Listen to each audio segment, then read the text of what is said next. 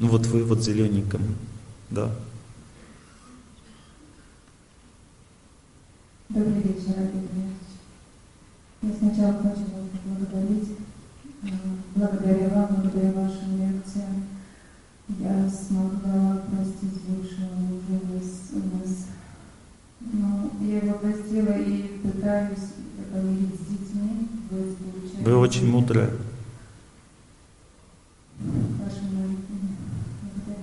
Ведь вы подружка, да? Подтверждает, да. Она кивает головой, подтверждает. Вот, по вашему совету я смогла подружиться с сестрой, у нас были такие конкурсы неприятные. Я хотела вас спросить, у меня под Новый год очень много неприятностей, одна за другим. Это еще долго будет продолжаться. Мне уже закончилось. Да. Спасибо вам. Знаете, моя прошлая жизнь я сделала, я понимаю, что очень много неправильного. Откуда вы знаете?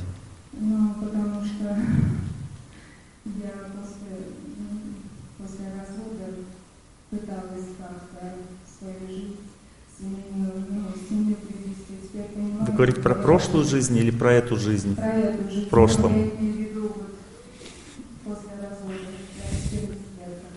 Вы в конце прошлой жизни допустили серьезные ошибки. Да. Именно в прошлой, не в этой. И поэтому вы сейчас страдаете. Не из-за этой жизни. Там были серьезные ошибки у вас допущены. А в этой нормально все. Вы просто как бы пожинаете плоды какие-то определенные. Но вы очень хорошо ту жизнь прожили. Вы хороший человек. Вы хорошо. Просто в конце были ошибки сделаны. Сейчас тоже боюсь сделать ошибки. Вот, поэтому вы и боитесь, что вы уже сделали, и вы видите последствия. Поэтому вы очень аккуратно живете, очень разумно, внимательно смотрите за своей жизнью. Это правильно, так надо жить. Пытаюсь всегда ставить Бога на первом месте, потому что когда что-то не получается, не то, что сама решить, а вот как будет другого Господа. Сейчас у меня появился молодой человек, это моя судьба, или мне не стоит. А все решается очень просто. Смотрите, то есть у женщины есть две вещи, которые надо понять, чтобы с ней жить. Первая вещь — это ее характер. У женщины характер очень сильная штука. И поэтому, если ты выдерживаешь ее характер, живи с ней. Не выдерживаешь — не живи. Ну, имеется в виду, когда ты выбираешь, не то, что когда ты уже выбрал. Правильно меня поймите. Теперь вторая вещь у женщины — это ее желание. Ну, то есть, ты как бы готов, у тебя хватит денег на ее желание, другими словами, или нет? Ты должен тоже определить. Если характер выдерживаешь и на желание хватает денег, значит, можешь брать ее замуж. У мужчины есть две вещи, которые надо разобраться для того, чтобы с ним жить. Первая же вещь — это его направленность в жизни. Он вверх идет или вниз, надо разобраться. Если мужчина идет вверх, даже если он как бы выглядит похуже, чем все остальные мужчины, надо его выбрать. Вверх означает, что он работает над собой, ну то есть он развивается как личность. Если он идет вверх, его надо выбрать. Это первое, что важно в мужчине. И второе, что важно, это его привычки. Если у него привычки как бы, выдерживать, привычки означают, как он снимает с себя напряжение. Потому что мужчине нужно учиться правильно снимать с себя напряжение. Это для него очень важная часть его жизни. И большинство мужчин не умеют правильно снимать с себя напряжение. Это называется вредными привычками. У кого-то гулёшь, у кого-то выпивош, у кого-то еще чего-то. Понимаете? Ну то есть вы разберитесь с ним, какие у него вредные привычки и куда направленность идет.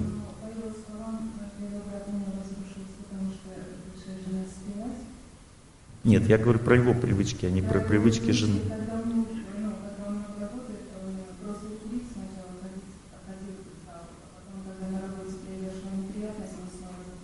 Вот это вредная привычка, вот запомнили, это есть у него. Вот это теперь направленность, куда, вот чего он хочет в жизни, он хочет работы.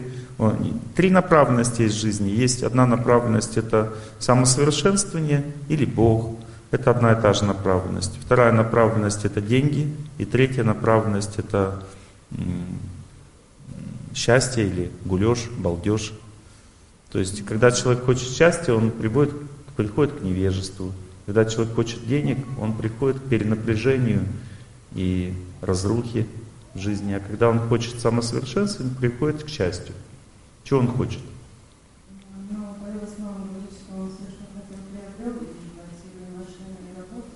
То есть ничего не хочет? Нет, он наоборот хочет теперь работу, поменьше работать, больше уделять время на все, направленность хорошая, то есть да. Жизнь. И я не знаю, он согласился со мной просто так или правда, но я ему сказала. А вот это очень просто проверить, просто так или нет. Надо чуть-чуть дистанцировать себя от человека и посмотреть, ну то есть не то, что его как бы, ну пренебрегать им, а просто как будто бы вам некогда с ним пообщаться. Ну, чуть-чуть дистанцировать его от себя и посмотреть, он тянется к вам, он добивается отношений или нет. Если мужик инфантильный, он не добивается, то значит есть две причины, одна из двух. Первая, он не готов брать ответственность, в скобках жениться. И вторая причина, вы ему не нужны.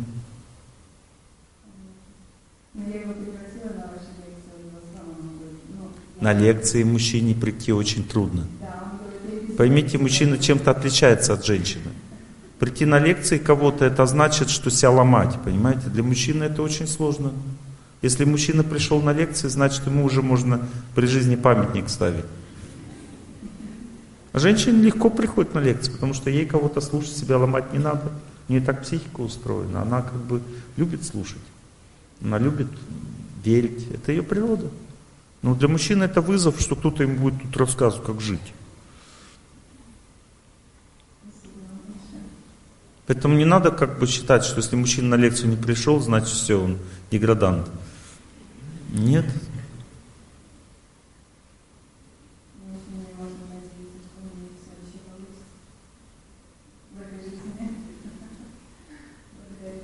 У вас все хорошо в вашей жизни. У вас хороший человек, вы хороший человек, Бог вас любит. У вас все идет в жизни хорошо, у вас хорошая подружка. Это не повезло, это Бог так делает. Это не повезло, это все Бог так делает. Вот мужчина, ладно, о мужчинах раз поговорили. Мужчина, вы, ваш вопрос, да? Добрый день, Олег Геннадьевич. Садитесь. Хотел вас поблагодарить, что с вашей лекции изменилась моя жизнь, моей семьи, изменились друзья. Это последовательность развития личности. Вот он сейчас описывает. Последовательность. Да? У меня вопрос не по поводу себя, а по поводу моих друзей, по поводу, как им победить судьбу сейчас. У них ребенку 5 лет, и он сейчас прошел химиотерапию, у него 4-я степень рака. И предстоит операция. На этой неделе состоится консилиум.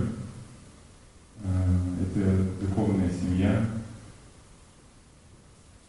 И, понятно, они слушают лекции, и ваши, и других ведических лекторов. У них есть и молитвенная практика. Хотел бы понять какой-то совет от вас, как правильно настроиться в такой ситуации. Правильно не сломаться в такой ситуации. Правильно как бы понимать, что может произойти все, что угодно сейчас. Правильно также понимать, что они не властелины судьбы этого ребенка. Они не знают планов Бога по отношению к нему.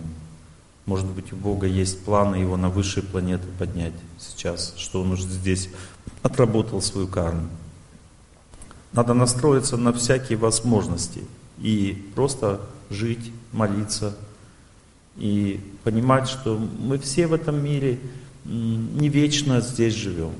Есть у Бога свои планы на нас, и Он их осуществляет, несмотря на наши желания. На каждого человека есть свои планы.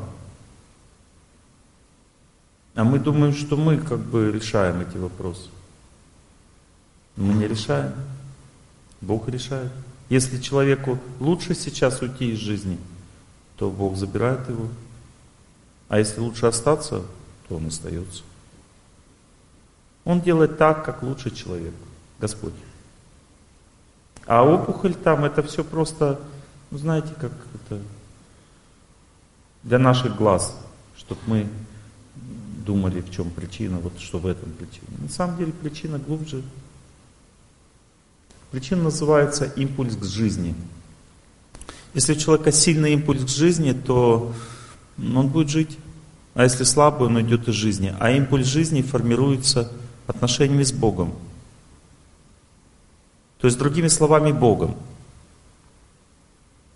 Мы можем хотеть жить сильно, но импульс жизни будет слабый. И человек, это значит, что ему здесь делать нечего, этому человеку. Он здесь неэффективен. Но я не могу, это вы не можете эти слова им передать сейчас. Я говорю это для вас просто. Им надо настроиться так, чтобы не сломаться, понимаете, в этой ситуации. Потому что всегда ребенок для... Понимаете, дети, они являются... воплощением счастья в этом мире. Это все равно, что я, допустим, купил машину. Прихожу, беру машину. Это воплощение счастья. И я поехал на ней, бац, она сломалась сразу же там. Чуть проехала, она сломалась. А я много денег заплатил. И мне потом говорят, эта машина не подлежит ремонту. Вы зря ее купили. Человек хотел получить счастье, но не получил его. Также ребенок, он несет счастье в себе. То есть мы берем ребенка для счастья. Но проблема заключается в том, что у Бога другой взгляд на этот счет. Потому что Он знает, что там, где есть много счастья, там может быть и много страданий. Поэтому не факт, что вот именно только счастье человек получает от своего ребенка. Иногда бывает так, а иногда нет. Поэтому я не знаю, что сказать вам. Я знаю только одно, что вы должны помочь им, чтобы они не сломались в этой ситуации. Спасибо. Будем помогать. Спасибо вам. Видите, все вопросы по теме сегодняшней лекции, так? Бог помогает нам решить вопросы нашей судьбы. Ваш вопрос, женщина, да? Ваш, да?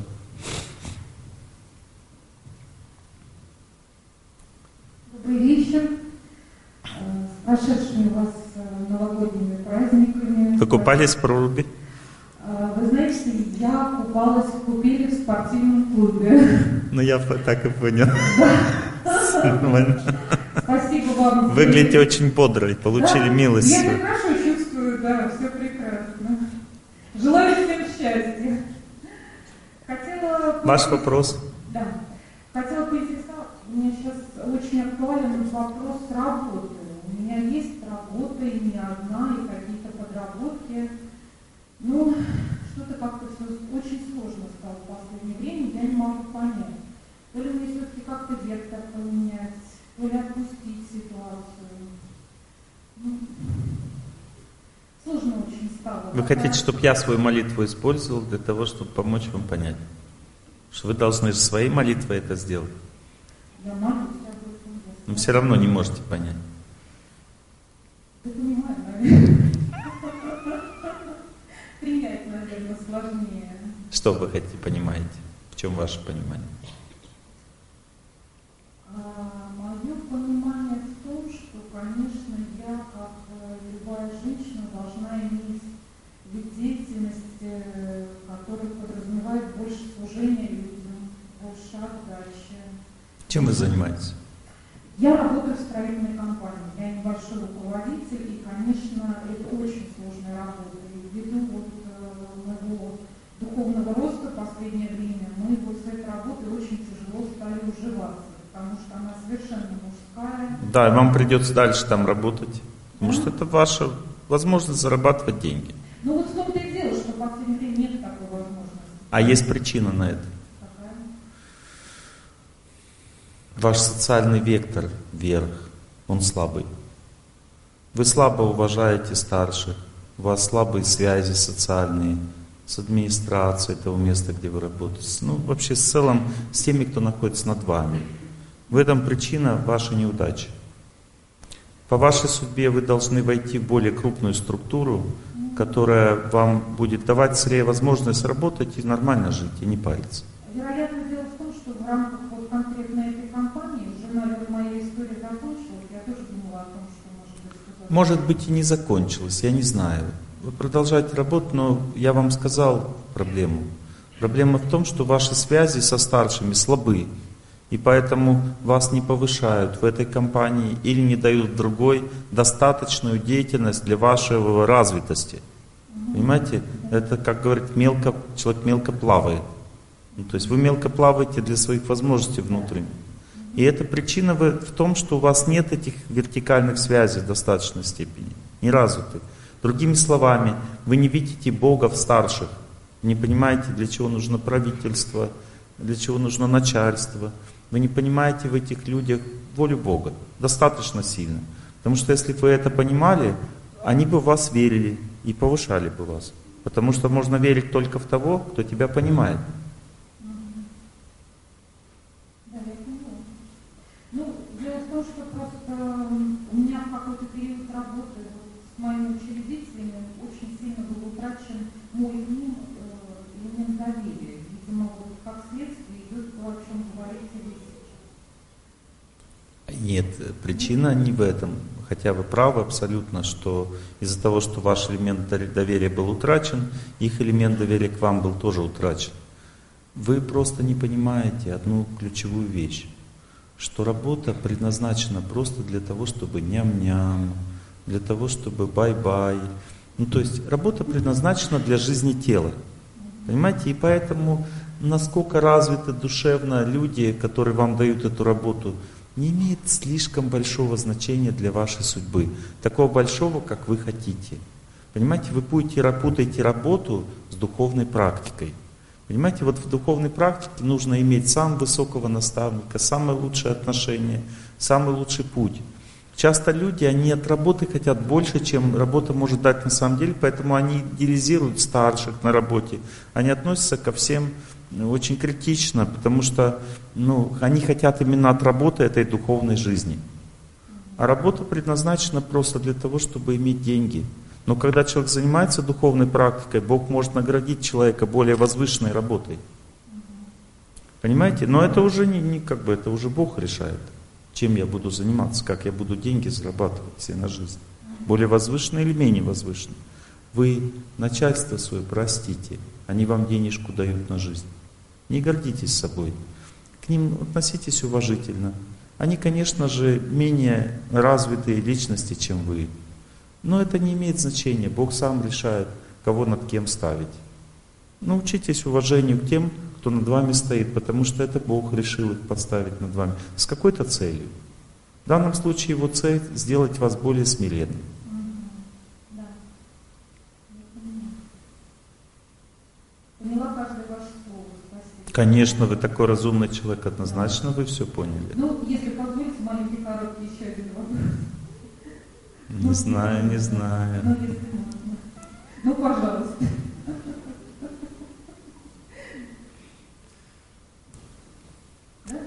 Как я могу сказать нет? Я очень постаралась. Короткий, не короткий, но все же пока сложно. Это природа женщины. Понятно? Природа женщин. Она входит как иголка, выходит как лук. То есть она сначала один вопрос, потом второй, сначала короткий, потом длинный. Нет, я спрошу коротко, я думаю, что может быть вы будете долго отвечать. Когда закончится неблагоприятный период в моей личной жизни? Ваша личная жизнь неблагоприятная, когда закончится. Это короткий вопрос, нормально.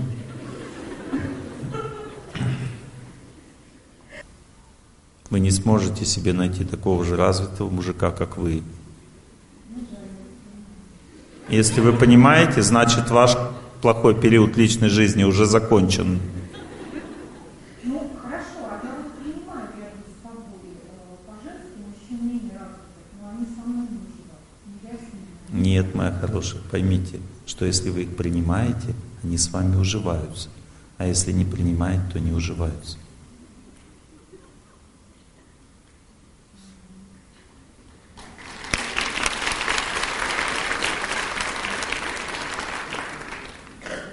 Видите, она же разумная, она не говорит мне всего. Она не говорит мне, что как бы Бог ее не отделил мужчинами.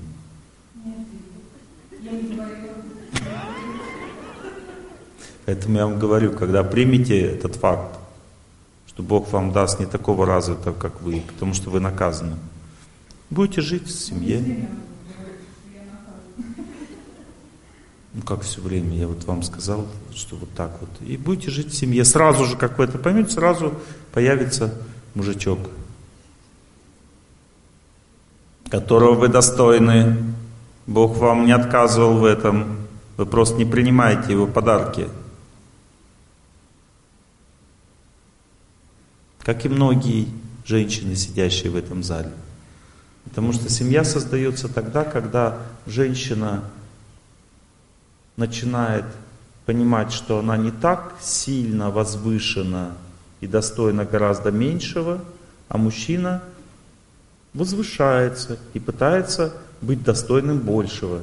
И когда женщина понимает, что она достойна меньшего, и мужчина возвышается, чтобы быть достойным большего, создается семья в этот момент.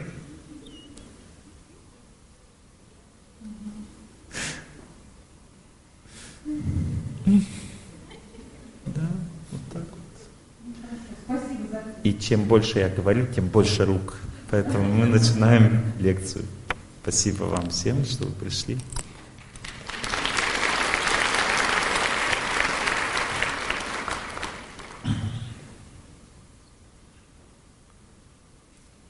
Тема очень важная. Я уже читал эту тему здесь, в Москве. Еще раз решил почитать, потому что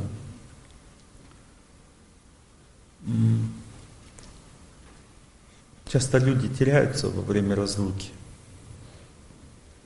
Они думают, что это, ну, как бы, крах судьбы, крах жизни. Ну, то, что мы сейчас видели, те, кто задавал вопрос.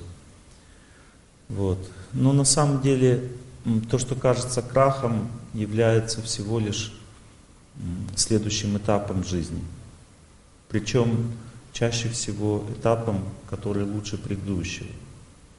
Потому что Бог никогда нам не дает ничего хуже. Просто есть два способа лучше. Один способ — это отдать человеку мудрость, а другой способ — счастье. И чего Бог хочет нам дать вот сейчас этим разлукой или кризисом, или крахом в жизни, мы не знаем. И то, и другое надо принимать с благодарностью. Если Бог нам хочет дать мудрость, значит, счастье Он нам не даст. А если Он нам хочет дать счастье, тоже нормально. Но мудрости тогда не будет. Люди в основном мудрости не хотят, они хотят счастья. А Бог в основном хочет дать людям мудрость, а не счастье. И поэтому идет постоянно торговля между Богом и людьми. Они требуют счастья, люди говорят: мне счастье, мне не надо мудрости, мне счастье. Люди говорят, а Бог говорит: ну чуть-чуть мудрости. Все говорят: нет, нет, только счастье, никакой мудрости. Хочу только счастье, хочу только хороший период жизни, хочу только хорошего. Не хочу ничего плохого, не хочу напрягаться, хочу расслабляться. И так далее. Идет такая война между человеком и Богом в его судьбе постоянно. Не война, а борьба, будем так говорить. Такой вид сотрудничества. Мы заточены на счастье. Вся наша жизнь, вся наша судьба, все, что вокруг нас есть, все мы заточены на счастье. И я в том числе. Каждый человек заточен на счастье. Мы все хотим счастья. Потому что счастье — это основа души. Мы вечные души. И мы, душа хочет счастья. Но она не знает, что для счастья нужно иметь правильную направленность жизни. И вот это является самой сложной проблемой, которую не решишь просто так. Есть 4 категории людей. Одни люди огромные усилия, просто колоссальные усилия совершают для самосовершенствования. Колоссальные усилия. Таким людям Бог никогда не дает тяжелых испытаний. Он дает им испытания, но они не такие тяжелые. Он не дает им потерь тяжелых таких. Даже если у них есть потери, Бог им дает знания, почему так. И они спокойно их переносят. То есть это первая категория людей. Еще раз повторяю, они всегда всю жизнь заняты тем, что они совершают аскезы и сами подвергаются страданиям добровольно. Они отказываются от того, чтобы наслаждаться жизнью во имя развития. И такие люди не попадают в ситуацию, в которой они чувствуют, что жизнь потеряна. Никогда. Понимаете, о чем я говорю? Первая категория людей. Вторая категория людей. Это люди, которые не так много усилий совершают на то, чтобы побеждать судьбу, работать над собой. Не так много усилий они совершают. Но они интересуются этим. Они хотят научиться это делать, они хотят так жить, но не могут по какой-то причине. Они хотят. И Бог дает таким людям испытания. До того момента, пока они не начнут идти правильным путем. И как только начали, он сразу перестает им как бы все. Как бы подтолкнул его, такого человека. Вот тут человек думает, сейчас будет разруха в моей жизни, все потеряно. Но как только он взялся за правильную жизнь, сразу раз и отступило все. Потому что он и хотел до этого, но просто чего-то не хватало. Ему не хватало такого духовного пинка. И Бог этот пинок ему дает. Такой, кажется, что все ужасно, что все разрушено от этого пинка. Но как только человек встает на правильный путь, а он хотел, и поэтому ему легко встать, тут же все восстанавливается в его жизни. Это вторая категория людей.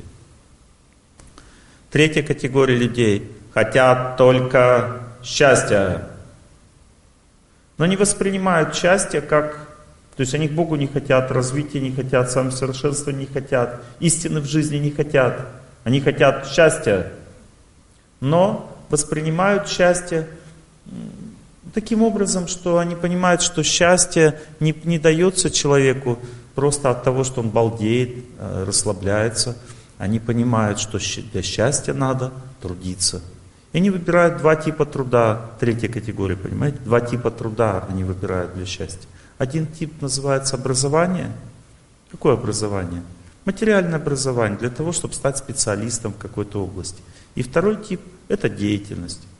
То есть 2 типа усилий на образование и на деятельность направляют третья категория людей, которые хотят счастья и понимают, что счастье можно достичь только тяжелым трудом. Таким людям, а таких людей большинство на Земле, именно для этого эта планета для таких людей создана, которые так настроены, потому что 2 более старшие категории, это уже те, которые выросли из этих. Мы все такими здесь рождаемся. Мы здесь на земле все хотим счастья через труд и образование. Для этого наша земля предназначена. Для такой категории людей Бог дает разлуку и испытания. С целью направить их на правильный путь. С целью показать им этот путь. Правильный путь таким людям можно выбрать только через жуткие страдания. И когда человек уже понимает через эти страдания, через жуткие страдания, он понимает, что ему в этой жизни процветание и развитие не светит. Но он думает, хоть что-то же надо мне от этой жизни получить. И в результате он встает на путь самосовершенствования. Такой человек. Он выбирает это... Потому что больше нечего выбирать. Ничего больше не светит. И потом понимает только, что это самый единственный правильный путь. То есть, другими словами, если взять монастырь, то можно там увидеть, что в основном туда пришли люди, которые потерпели поражение в этой жизни. Но есть там и люди, которые не терпели такого поражения. Они осознанно туда пришли. И поэтому у них нет таких жутких испытаний в жизни. И Богом не предусмотрено. А если есть испытания, они проходят это легко. Для них это не является чем-то жутким. Это сильные люди. И поэтому, если человек живет для того, чтобы у деток все было хорошо, чтобы была работа нормальная, зарплата, чтобы была хорошая квартира. Олег Геннадьевич, не пародируйте. Я не против, понимаете, я не пародирую. Я не насмехаюсь над такими людьми. Это все нормально, это нормальная человеческая жизнь. Но просто я вам говорю, что у Бога другие планы. Если вы мне не верите, ну посмотрите на своей жизни, вы увидите, что это так. Если у вас нет более высоких ценностей в жизни, а только эти преобладают в вашей жизни, а это можно понять по тому, чего вы хотите, когда вы ничего не делаете. Вот когда человек ничего не делает, то он что-то делает в это время. И делает его психика, она смотрит в будущее, она смотрит мечту. Если ваша мечта — это квартира, машина, хорошая жена или другая жена.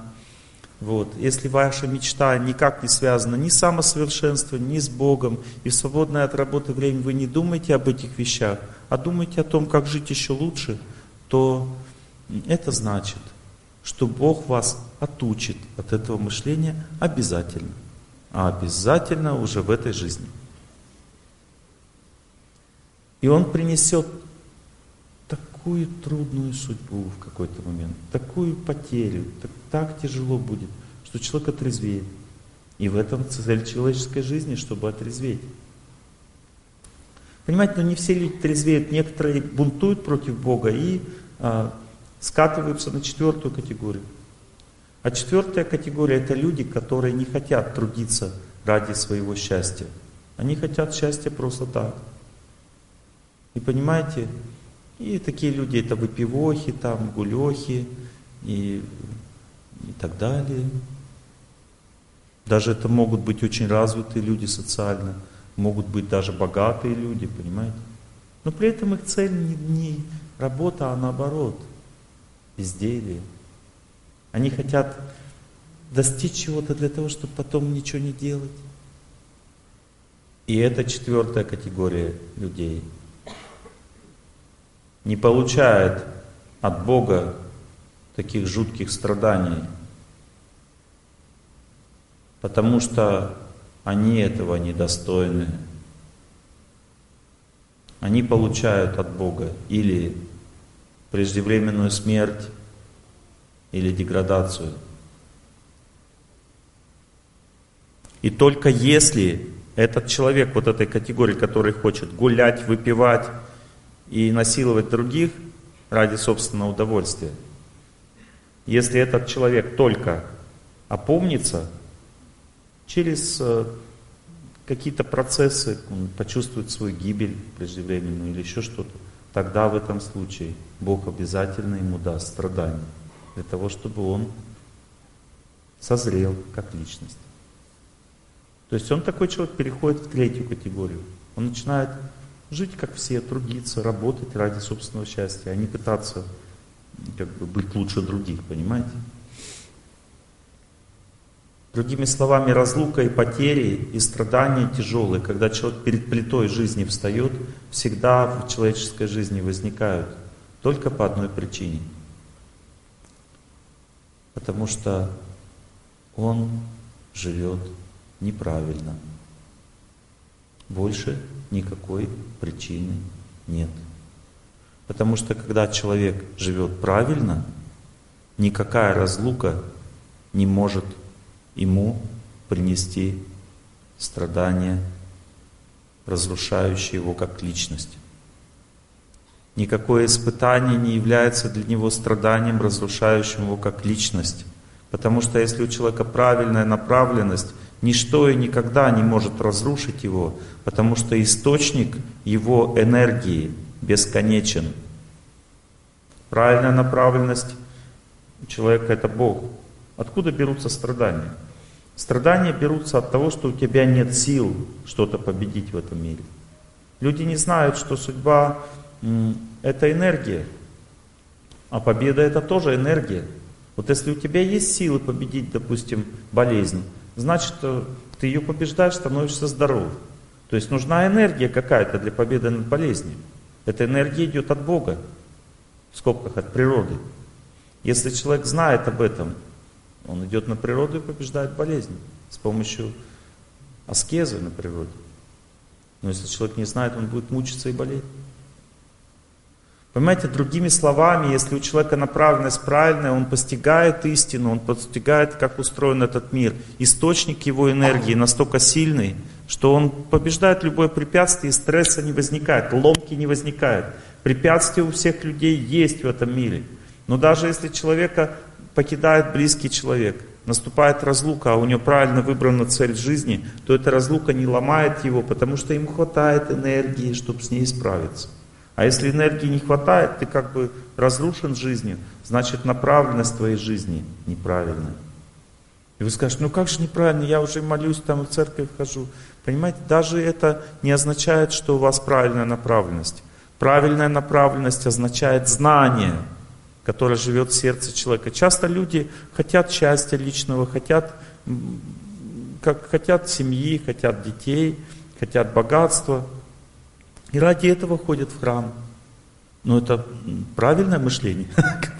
Но это не дает основания избежать разлуки и потерь. Понимаете? Потому что избегает разлуки и потерь только тот, кто уже приобрел самое главное в этой жизни. И все разлуки и потери нужны именно для того, чтобы мы это приобрели.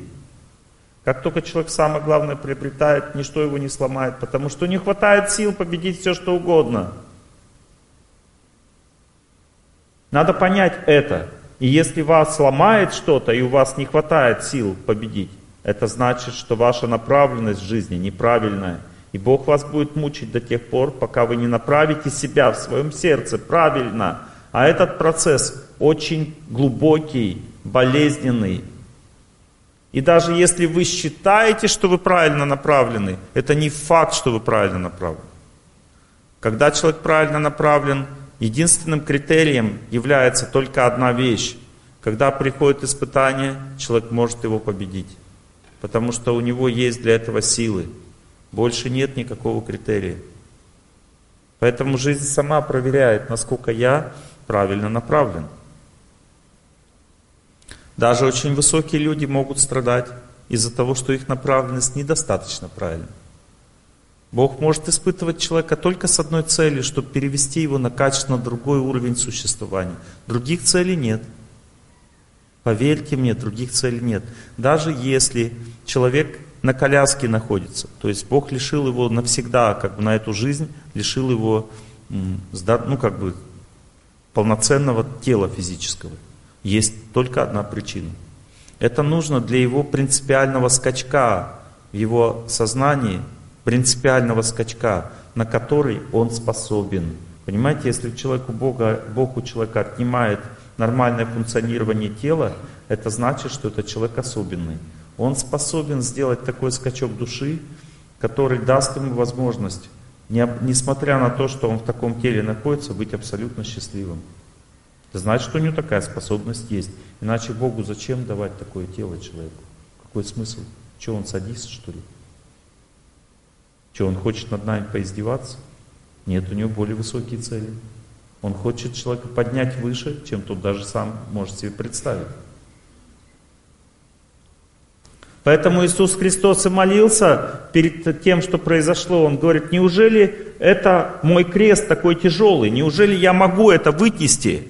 Неужели я могу справиться с этим? Он молился. И Бог ему сказал, да, именно ты справишься с этим. Больше никто не справится, кроме тебя. Именно ты нужен людям для того, чтобы воскресить их всех.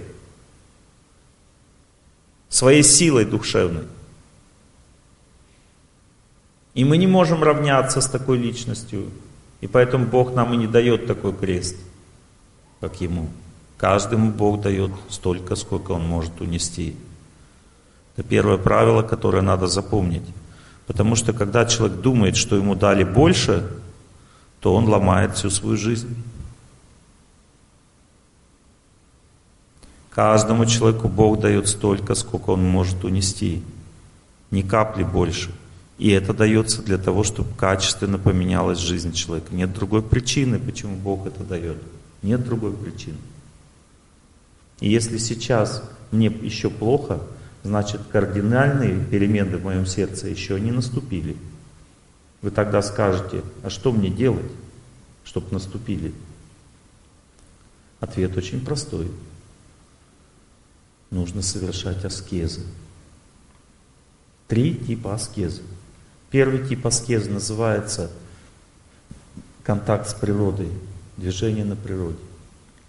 Нужно больше двигаться на природе для того, чтобы получить у них силы жить. Вам не хватает силы природы. Ваше здоровье страдает от ситуации, в которой вы сейчас находитесь. Нужно больше двигаться на природе. А если вам холодно сейчас на природе, тогда двигайтесь в спортзале. Потом выходите на природу, и вы получите ее энергию. Если человек двигается с радостью, с любовью для всех, то и выходя на улицу, он потом получает от природы, то есть природа заходит в него. Энергия нужна для жизни, заходит в него. То есть, когда человеку плохо, он находится в стрессе, ему тяжело, первое, что он должен сделать, он должен поддерживать свое здоровье. И для поддержания здоровья существует несколько правил. Первое правило, запомните, здоровье приходит только от природы. И первое, что там надо на природе делать, это двигаться. Когда у тебя достаточно силы, ты уже от природы получил много силы, ты следующее правило — наладь свое питание. Питайся только тем, что дает силу, то, что отнимает силу, не ешь. Мясо отнимает силу. Не ешь эту пищу, она отнимает силу, не дает. Мы говорим о душевных силах, не говорим о физических. Легкая пища должна быть, возвышающая человека, облегчающая его жизнь. Рыба не дает силу. Овощи, фрукты, молочные продукты дают силу. Радость. Молоко дает спокойствие. Сыр дает мышечную силу. Творог дает силу нервной системе. Сметана дает силу пищеварению. Сливки дают гормональную силу человеку. Гормональные функции начинают работать нормально. Кефир дает тонус, энергию нервной системе. Все продукты молочные дают силу. Овощи дают спокойствие, они успокаивают человека, расслабляют. Которые растут над землей. Корнеплоды, наоборот, дают силу для жизни. То есть они активизируют жизненную силу. Дают возможность иммунитета, чтобы работал хорошо пищеварение. У мужчин бесплодие лечится корнеплодами, у женщинам корнеплоды дают возможность не болеть. Листья лечат все воспалительные процессы. Зеленая пища — это пища для здоровья. Если человек болен, ему надо есть больше зелени, тушеной и свежей. Тогда он становится сильным в победе над болезнью, потому что зелень уравновешивает все виды энергии в организме. Чем больше зелени, тем больше здоровья. Яйца, Задорнов сказал, это не пища, это аборт курицы. Мои хорошие, вы пришли туда не к тому человеку, который что-то может запретить. Вам все можно. Я вам рассказываю, что дает. Ну вот, допустим, если вы плаценту едите, что это вам дает? Ну, что это вам дает? Кто спросил про яйца? Плаценту едите, что вам это дает? Правильно? Дает осквернение, правда? Так яйца — это то же самое. Но только вы этого не знаете, вы не понимаете этого. Это более глубоко. Когда человек что-то кушает, он не понимает, что это дает. Когда перестает понимать, ну, полгода надо где-то, чтобы человек начал понимать, если он что-то не кушает. Фрукты дают человеку оптимизм, жизнерадостность, повышают его энергию, лечат депрессию, возвышают психику, делают ее счастливой, радостной. Они связаны с солнцем. Зерновая пища дает силу мышлению, дает энергию, способность много трудиться, умственного труда совершать много. Зерна, зерновая пища дает. Мед дает человеку оптимизм. Ягоды снимают напряжение, расслабляют человека. Овощи расслабляют, делают, дают покой, а ягоды дают снижение усталости во время работы. И очищают организм от токсинов. Все Богом продумано в этом мире. Все имеет свой глубокий смысл. Но надо его пытаться понять. Если человек ест все подряд, говорит, а как бы современная наука считает, что мясо — это самая полезная пища.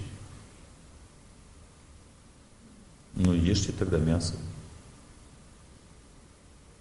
На чем вы основываете свое знание, то и ешьте.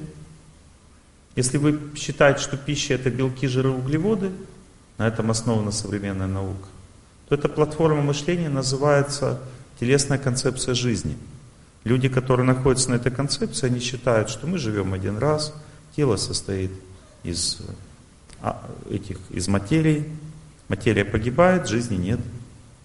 Вселенная создана из большого взрыва, Бога нет. Единственная возможность понять истину — это эксперимент. Я вам рассказываю позицию мышления, которое называется телесная концепция жизни. Когда сознание соединено с телом, человек считает, что пища — это белки, жиры и углеводы, а в мясе их больше всего, поэтому надо есть мясо. Есть более высокая концепция жизни, которая называется праническое мышление. То есть люди понимают, что есть энергетическая пища, которая дает человеку энергию, хорошую энергию, а есть, которая дает плохую. И мясо дает плохую энергию, хоть там все белки, жиры и углеводы есть. Энергетическое мышление выше, чем телесное. Люди на энергетическом мышлении, они как бы стремятся к спорту, здоровому образу жизни. Они учатся питаться вегетарианской пищей. Они хотят функционировать нормально, здоровыми быть, жизнерадостными, счастливыми. Они чувствуют это, что мясо их гасит, и они его не едят. Более высокая платформа жизни. А есть еще более платформа высокая. Потому что люди с пранической концепцией не знают, что в пище есть энергия любви еще. То есть качество характера. В некоторой пище меньше хорошего характера, в некоторых больше. И люди, которые, зная, на этой платформе стоят, они уже изучают, какой характер в какой пище. И дальше они кушают то, что имеет хороший характер, и не кушают то, что плохой. Поэтому здесь противоречие. Допустим, в яйцах много белков, жиров, углеводов. Я это ем. Но человек с более высокой концепцией говорит, эта пища, она оскверняет, она идет из нижних центров. Все, что идет из нижних центров, все оскверняет. Поэтому ее не надо есть. Она дает белки, жиры, углеводы, но это не ведет к улучшению характера. Человеку важнее характер, потому что именно характер управляет здоровьем, а не нервная система управляет психикой, а психика управляет нервной системой. Поэтому такой человек понимает, что если у него характер будет плохой, то и здоровья не будет. Если у тебя нет доброты, сердце страдает. Если ты с отвращением относишься к людям, поджелудочная страдает. Если ты гневаешься, печень. Если ты суетишься, желудок. Если у тебя нет возможности правильно спланировать свою жизнь, то позвоночник. Если ты в отчаянии, то суставы. Если ты не умеешь отдыхать, то башка. И так далее. И человек начинает думать, мне нужно такую энергию есть, чтобы я был здоровым. Я не хочу есть то, что меня оскверняет. Но если человек думает при этом, но ведь белки, жиры и углеводы важно, тогда он все равно будет есть то, что имеет белки, жиры, углеводы. Потому что концепцию существования не просто поменять. Это сознание должно развиться для этого понимания. Лев Толстой говорил, вегетарианство — это не питание, это мышление. Это восприятие мира. Есть еще более высокая концепция. Да, человек понимает, что пища — это то, что готовится с любовью. А самая высшая любовь — это любовь к Богу. Поэтому, когда готовишь пищу, надо молиться. И тогда пища становится освященной. Это самая лучшая пища. Потому что она разрушает плохую судьбу, такая пища. И так человек начинает есть такую пищу. Он уже не освященную не ест в этом случае. Это еще более высокая концепция. Теперь вы скажете: Олег Геннадьевич, все, я поняла, у меня самая высокая концепция. Приходите домой, муж говорит, он в обморок падает. Почему? Потому что кроме концепции жизни есть еще судьба. Бог говорил: ты жила так, сразу по-другому, я тебе не дам, я тебя еще и испытаю твоими родственниками. Ты не сможешь быстро к чистой жизни прийти. Потрудись, стань смиренной, сделай так, чтобы все приняли тебя, если ты все поняла больше. Не все так просто. Итак, вы скажете: я нахожусь в разлуке, в потерях, у меня стресс, что мне делать? Как мне выкарабкаться из него? Да, конечно же, на природу, конечно же, бег, конечно же, зарядка, гимнастика, птички, радоваться лесу, желать всем счастья. Конечно же, это вам даст силы для того, чтобы побеждать судьбу. Но победа над судьбой придет, когда ваша концепция жизни поменяется, а это не дешевая вещь. Только когда вы поймете в сердце, что Бог для вас самое главное, тогда злая судьба отступит. Если вы сдаете именно этот экзамен, который называется разлука, потери и безысходность. И такой экзамен Бог человеку в жизни дает только один раз. Потому что когда один раз человек сдал этот экзамен, уже дальше потерь, разлуки и безысходности он не почувствует. Даже если у него будут потери и разлука. Человек будет разлучен, но не попран судьбой, потому что он свой экзамен сдал. У него хватит энергии и сил, чтобы не просто победить себя, а также помочь тем, с кем он разлучен. А? Как не так? Не сдаст? Ну, значит, будет страдать, мучиться. У человека, который не сдал экзамен, есть только одна дорога вниз. Для женщин это депрессия, для мужчин это водка, гулёж, слабоволие, безысходность. Ну, то есть, другими словами, человек погружается в эту песню, которая называется «Разлука, потери и поражение». Ну, как бы самая последняя стадия несдачи экзамена – это самоубийство. Самая последняя стадия. Фактически всегда, когда человек не сдает экзамен судьбы, он всегда убивает себя. Ну что эти люди делают? Они выпивают, это самоубийство медленное. Гулять начинают, разрушают свою жизнь, бросают работу, валят куда-то там непонятно жить в какое-то место. Чунга-чанга, лето круглый год.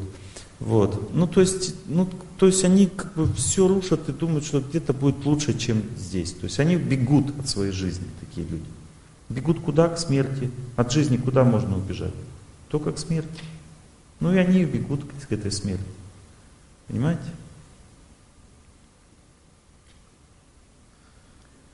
Вот. И это значит, что нет другого выхода, мои хорошие. То есть выход только один – это сдать экзамен.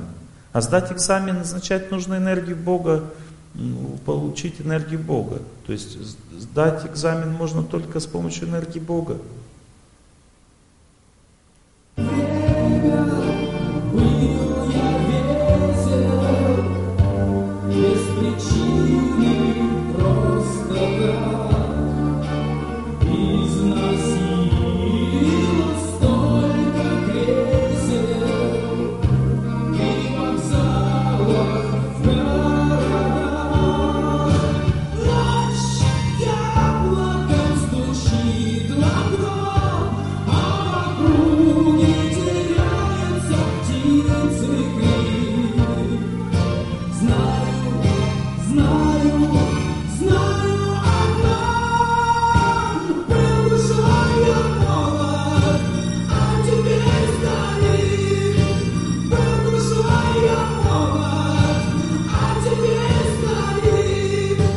Не нашел выхода.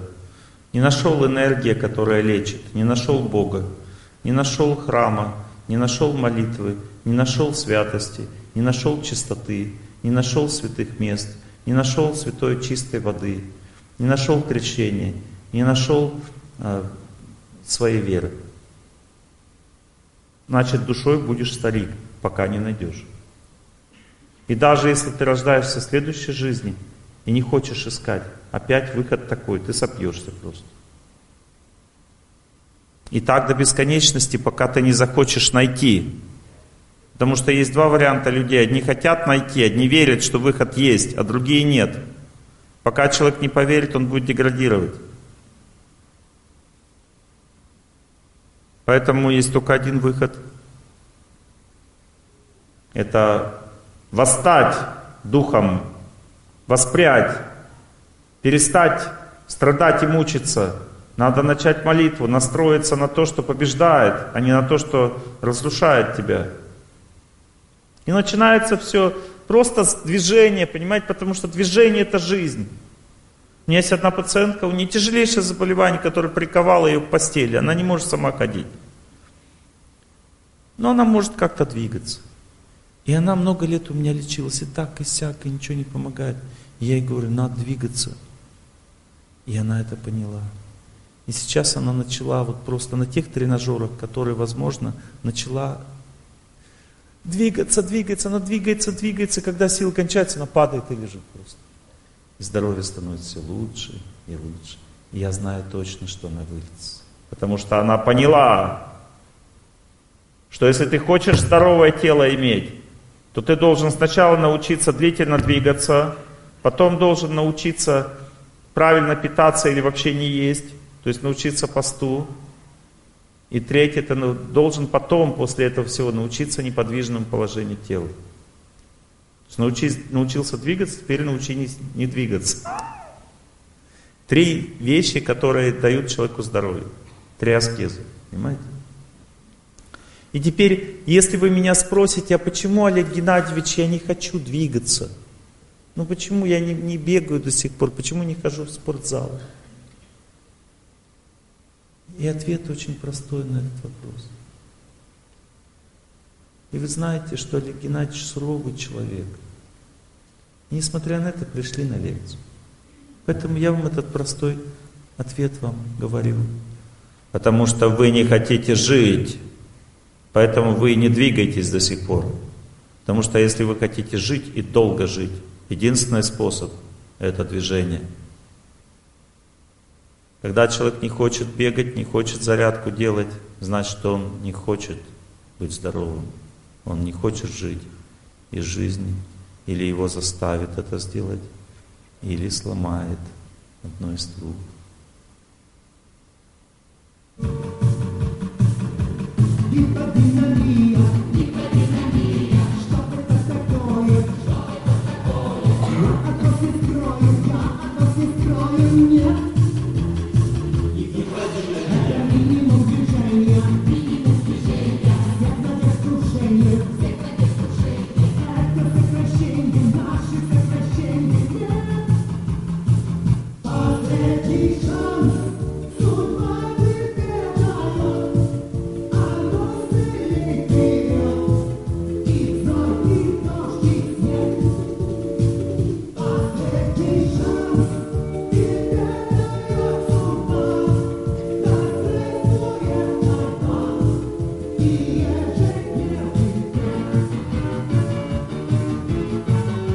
А если ты не понял еще, то будет дальше песня развиваться.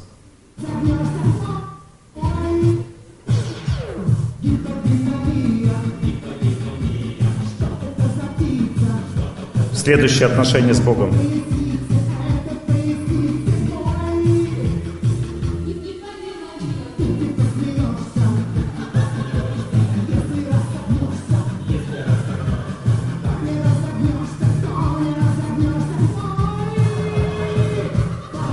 И все равно выход только один, даже если ты не разогнулся.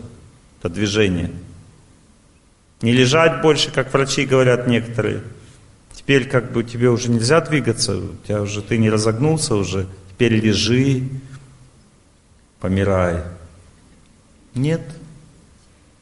Выход только один, это опять двигаться, но только помедленнее уже. Что быстро ты уже не сможешь. Но все равно долгое движение. Долгое движение дает человеку силы жить. И все восстанавливается, если тебе говорят, ну у меня поясница уже грыжа. Не волнуйтесь, она пройдет. Вы начнете двигаться, пройдет. Длительное, спокойное движение с радостью лечит все, что хочешь. Все у нас регенерируется, восстанавливается в организме. У нас организм это не как машина, там колодки протерлись, все надо менять. Не надо так мыслить, понимаете, что у меня суставы протерлись, надо менять, тогда бегать буду. Нет, начните двигаться, и суставы восстановятся. Это моя вам гарантия. Но сначала они будут ныть, болеть. Значит, лечиться. Не бойтесь этого. Не острая боль, а нытье. Организм ноет, значит лечится. Время бега не будет ныть. Ныть будет потом, когда вы пробежали. Значит, тут идет лечение. Итак, стресс, да? Потери в жизни. Человек сосредотачивается на объекте своей потери. Он не может о другом думать. Он с Богом решил строить отношения так. Возвращай мне мое. Только такого мужика, как этот, больше никакого. Почему он так себя ведет, человек? Потому что он так устроен. Он получил что-то от жизни и держится за это. Если у него план, он говорит, дай мне мое. Ему другую игрушку дают. Мою.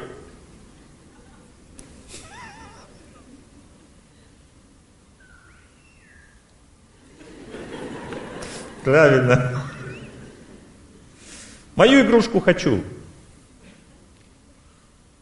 А Бог говорит, ты не в игрушки здесь играешь.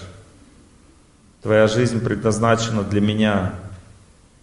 И пока ты этого не поймешь, не будет у тебя выхода из стресса. Потому что стресс это всего лишь твое упрямство. Ты хочешь то, чего хочешь, а не того, чего надо. И поэтому если ты не выйдешь из стресса, пока не захочешь того, чего надо, а не того, чего хочешь. А потом, когда ты захочешь того, чего надо, я тебе дам того, чего ты хочешь.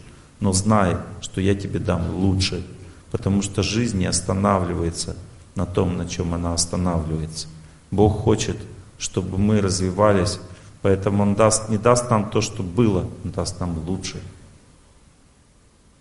И если вы хотите, чтобы Он у вас никогда ничего не забрал, тогда выходите на первый уровень. Всегда и везде работайте над собой. Не останавливайтесь, не ленитесь. Думайте о Боге, молитесь каждый день, служите, учитесь жить правильно.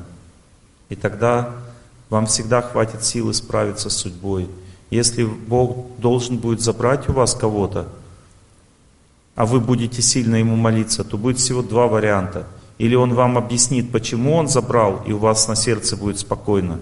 Или Он оставит вам то, что хотел забрать. Это значит, что счастье придет по-любому. Или в виде мудрости, или в виде счастья. Поэтому в отношениях с Богом человек ничего не теряет. А если вы чувствуете, что вы потеряли, значит у вас этих отношений нет. И Он вас будет бучить до тех пор, пока не появится. Потому что в этом заключается единственная цель человеческой жизни. Ни дети, ни машина, ни Москва, ни работа. Ничего не является целью человеческой жизни. Все меняется. Вы не помните, что было до этого. Таково наказание. Есть такие формы жизни, где живые существа помнят, что было в прошлой жизни до этого. Но в человеческой люди не помнят. Или чуть-чуть догадываются. В лучшем случае. Итак, вы начали двигаться. Вы говорите, Олег Геннадьевич, все это теория, хорошо, мне надо к Богу, я должна понять высший смысл жизни, сейчас не понимаю, жить надо. У меня нет ничего в жизни, я просто обезумела от страданий или обезумел. Что мне делать? Природа, движение на природе. Хорошо, Олег Геннадьевич, я уже двигаю, да, мне стало легче, у меня чувство стресса меньше, я начал кушать, начал спать, у меня начали работать нормально функции человеческого тела.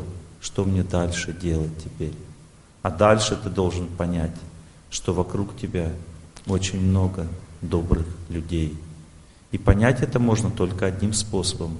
Отвлекись от своей проблемы и начни для них делать добрые дела. Перестань быть эгоистом, который думает только о своем. Вокруг тебя люди, которые ждут твоей доброты. Служи им, делай что-то для них.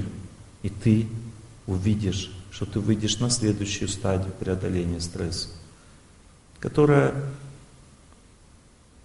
даст тебе видение, что мир этот и был хорошим и добрым, и остался. Он не чужой для тебя. Вокруг тебя есть друзья, есть хорошие люди. Просто ты сам по доброй воле отказался это видеть, потому что ты находишься в упрямом состоянии и требуешь от Бога то, чего Он тебе сейчас ни за что не даст. Потому что если бы Он хотел дать, Он бы уже давно дал. Зачем Ему доводить тебя до такого безумия, которое называется разлука, потери и депрессия, страдания, разочарование. Видите, счастье бегает. Бог дает счастье, Он не жмут. Но иногда забирает, когда надо. Когда надо. Не бойтесь моего взгляда, я посмотрел не для этого. Все нормально? Иногда забирает, иногда дает. Если Он что-то забрал у нас, знайте, что в этом есть глубочайший смысл. Это не просто не повезло, это не просто насилие, это имеет глубочайший смысл для нашей жизни. И этот смысл мы поймем только потом. Вот вы поймете смысл того, что я сейчас говорю, глубочайший смысл вашей жизни, только через 2 года. Если вы захотите это понять. Вы и сейчас можете понять в какой-то степени, но через 2 года вы поймете полностью, потому что точно так и есть. Эта жизнь прекрасна. Все, что происходит, имеет глубокий смысл в этой жизни. Глубокий смысл. Бог не зря все делает. Он имеет глубокие причины на это, на то, что происходит. Иногда люди думают, зачем меня забрали самого любимого ребенка? Я потерял самого любимого ребенка? Почему? Потому что он уже должен жить не здесь. Он должен жить в раю, он был таким хорошим человеком, что ему дальше здесь мучиться уже не надо. Если, допустим, мама находится в концлагере со своим ребенком, и из концлагеря ребенка за ним забирают, говорят, все, он не будет в концлагере. Что, она будет мучиться от этого? Говорит, отдайте мне назад ребенка, я буду с ним сидеть. Пускай он сгниет вместе со мной. Так мы мыслим, понимаете? Это не место для наслаждения, земля. Если Бог маленького ребенка у вас забрал, есть причина.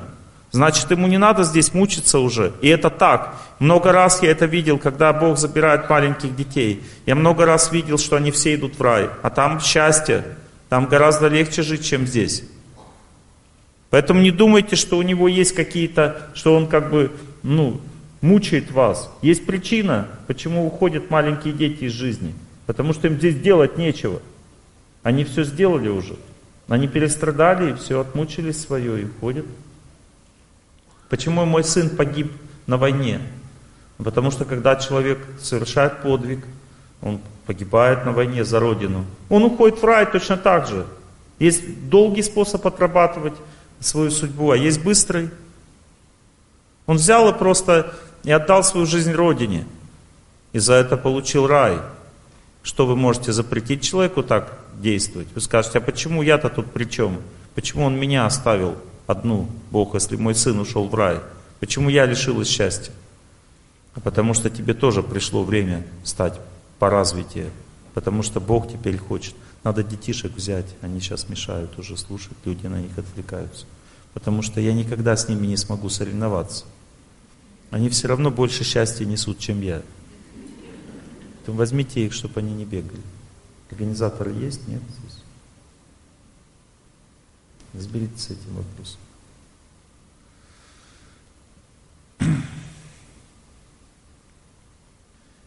Когда человек начинает служить добрым людям, несмотря на то, что ему очень тяжело, мир открывается заново перед ним. Он начинает чувствовать, что все хорошо, все нормально. Но глубокая причина его страданий от этого не пройдет. Он будет чувствовать себя здоровым, в жизни все наладится, но сердце его будет вспоминать, чего он был лишен и чего он хочет в этой жизни. И вот это и есть дилемма, понимаете, которую надо пройти. Эта дилемма не пройдется просто так. Не думайте, что вы просто так сможете отделаться от этих воспоминаний. Ничего не получится, понимаете? Потому что эти воспоминания означают только одно, что экзамен, который вам Бог поставил свой, должен быть сдан очень качественно, понимаете, очень качественно. А качественно его сдать можно только установив сильные, чистые отношения со святостью. И когда эти отношения установлены, вы начинаете понимать, что то, чего вы ждали и о чем вы мечтали в этом мире, это всего лишь капелька по сравнению с тем, что вы получили от своих страданий, благодаря этим страданиям. Что само по себе отношения с Богом настолько радостны, чисты, светлы, что наши мечты, наши потребности этой любви к человеку, они вообще никак не сравнимы с этим. Понимаете? То есть Бог нам дает эту память о разлуке только для того, чтобы мы воскресли и получили что-то более чистое и светлое. И страдания будут продолжаться до тех пор, они годами будут. Может быть, у тебя будет уже нормальная жизнь, но ты все равно будешь вспоминать, когда остаешься один.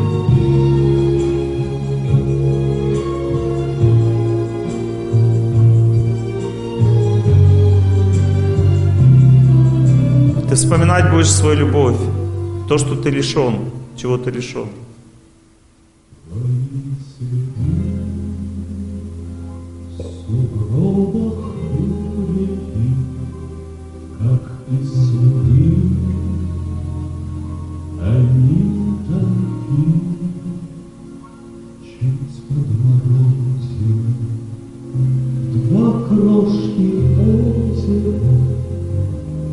Звезды в них дрожат, светясь, как угольки.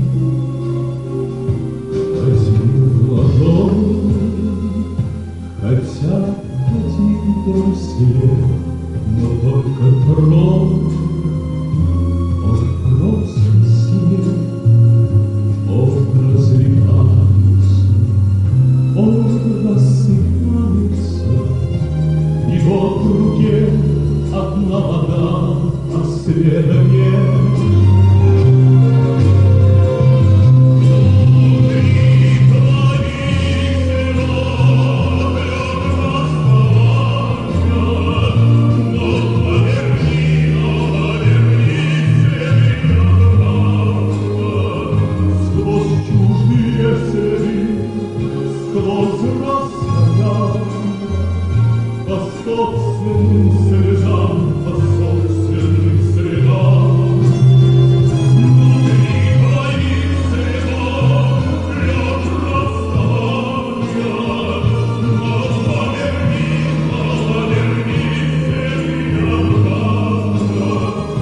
Повернет. Знаете почему? Потому что так хочет Бог.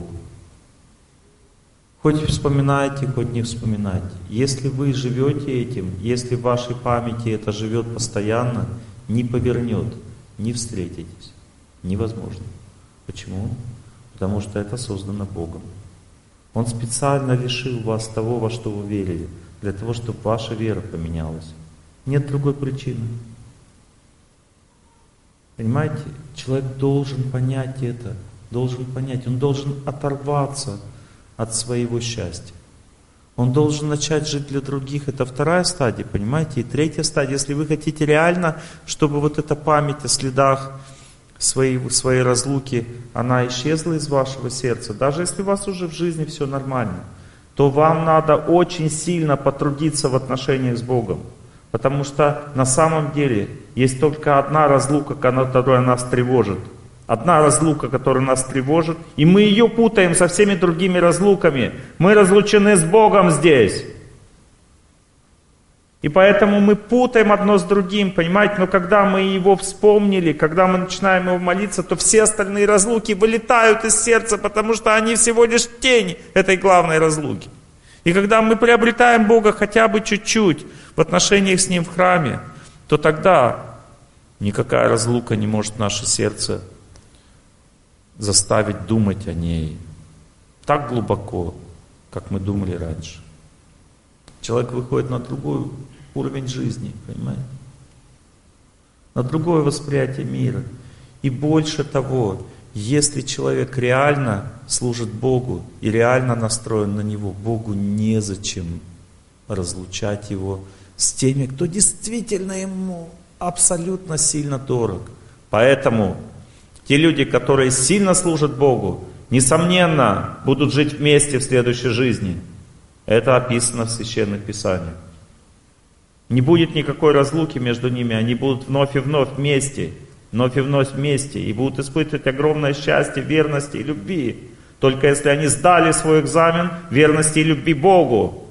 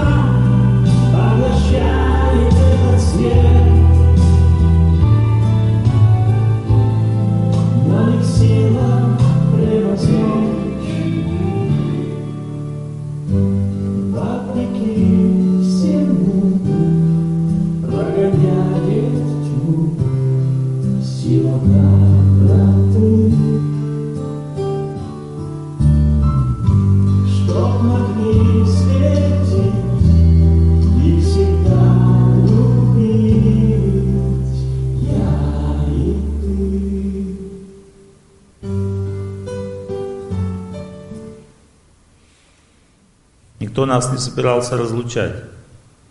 Если хотите быть вместе, будьте вместе. Сдайте свои экзамены, прежде чем быть вместе.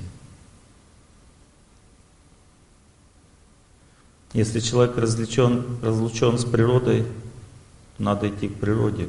Разлука в природе означает болезни.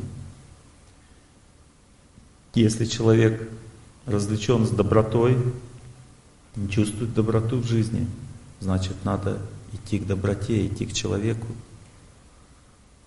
А если человек ни во что не верит в этой жизни, он разлучен с верой, тогда иди к Богу, к источнику веры, и у тебя будет смысл в этой жизни. Ты обретешь его. Ты не будешь жить просто как растение. Мы сильно хотим любить в этом мире, сильно хотим любить, потому что мы сотканы из любви. Это желание любви сильнее здравого смысла в каждом человеке, неважно, мужчина или женщина. Надо понять, что это нормально, в этом нет проблемы. Просто источник нашей любви слишком далеко от нас, чтобы мы поняли, кого надо любить. Понимаете? Поэтому будем любить своих детей, своего мужа, всех в этом мире, это нормально. Не надо быть чуркой. Но надо понять одну вещь, что в этой любви, которую мы будем испытывать ко всему в этом мире, не будет совершенства, пока между нами не встанет тот, кого надо любить больше всего. Если в семье встает Бог между мужем и женой, в ней появляется совесть. И настоящая, правильная, искренняя, естественная близость. Только если есть Бог между людьми, никакой близости не будет. Вы вам кажется, что это ваш родственник, это просто иллюзия. Почему его бросать? Почему 80% разводов сейчас в стране? Да потому что это просто иллюзия. Нет никакой близости, когда между нами нет совести. Нет никакой близости, это просто обман. Как только человек увидит то, что ему больше понравилось, он легко бросает всех, кто вокруг него находится. Любой человек, любой. Не думайте, что ваш не бросит, он лучше. Не бросит только тот, у кого есть совесть, а означает, что Бог для него выше всего. Это значит, что он Бога подводить не будет. Просто потому, что ему кто-то больше понравился. Не будет, он скажет, нет, извините, я не хочу портить отношения с Богом. И так сохраняется семья. Только по этой причине. Больше нет причины. Потому что любовь или желание счастья, желание близких отношений сильнее здравого смысла у любого человека. Не обвиняйте никого в этом вопросе. Оно срывает крышу у всех, даже у мудрых людей. Никто не может быть выше любви в этом мире. И когда мудрец, у него волосы на теле встают дыбом от любви к Богу, он горит от этой любви, он тоже не контролирует себя, зато Бог его контролирует, потому что он любит того, кого надо. Но если мы любим так сильно кого-то, а не Бога, тогда никто нам не поможет. Мы будем, несомненно, разрушены в своей жизни. Если человек приходит к любви как вера, то есть есть любовь как наслаждение, как желание, это нормально. Но если человек любит как вера, то есть он верит, то тогда эта любовь будет разрушена. Но если человек верит в Бога и верит, что Бог ему дал этого человека, тогда они будут разрушены. Все зависит от того, какая вера. Поэтому все проблемы там, мои хорошие, находятся. Все проблемы там. Почему же эта подмена происходит? Почему же мы идеализируем человека? Потому что не хватает нам духовного образования. Нам не хватает знания о том, для чего нужна жизнь наша. У нас не хватает. Знание означает, что это глубокая вещь. Допустим, я вам сейчас сказал, это не знание, это намек. Знание придет, когда в вашем сердце откроется эта истина в полной степени. Тогда и страдания пройдут. Потому что другое имя знания – это свет. Человек, который светится счастьем, его называют святой. Он также светится знанием. Все обращаются к нему за помощью, потому что он знает. Святой – это тот, кто полон знания. Понимаете? Он сияет счастьем. Но причина святости – это отношение с Богом, потому что Бог сияет, не человек.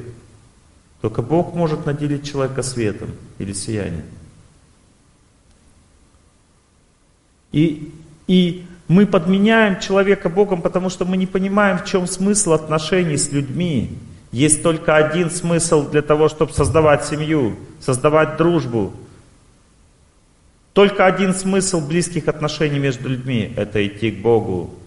И если женщина не поняла этого смысла, создала семью. У нас, Олег Геннадьевич, все было хорошо. Что у вас было хорошо? В Богу шли? Нет, ну у нас все было. У нас дети были, квартира была. Это значит, что вы шли к пропасти. Потому что если человек к Богу не идет, создав семью, то время пошло, когда все будет разрушено. Потому что совесть в отношениях, в которых нет Бога, все время тает. Наглость увеличивается, конфликт увеличивается, беспардонность увеличивается. Неприязнь к близкому человеку увеличивается, а совесть уменьшается. Но когда люди вместе идут к Богу, совесть увеличивается, а значит все остальное уменьшается.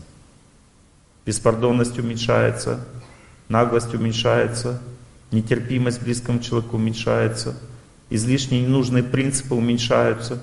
Человек готов принять правду близкого человека, значит уже семья будет сохранена.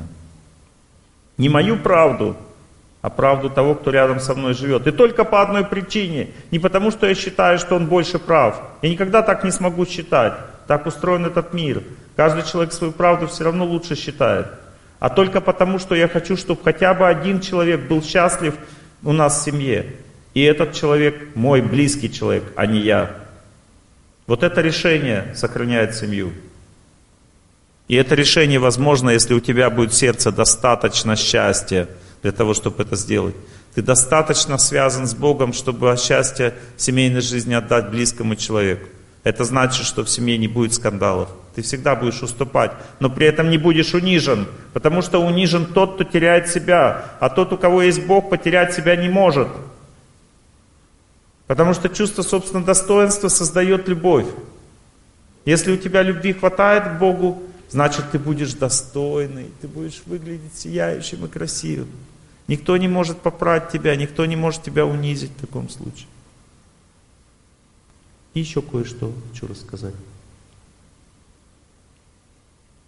Если вы почувствовали, что у вас в жизни все хорошо, и на лекции уже ходить не надо, что Олег Геннадьевич постоянно там что-то кричит, орет, утрирует, а жизнь на самом деле другая. У нас все нормально, Олег Геннадьевич, поэтому на лекции я не пойду. Слушать вас очень неприятно, вы все время настраиваете нас на какие-то проблемы. А на самом деле все же хорошо. Если в САК случилось, что у вас уже в жизни все хорошо,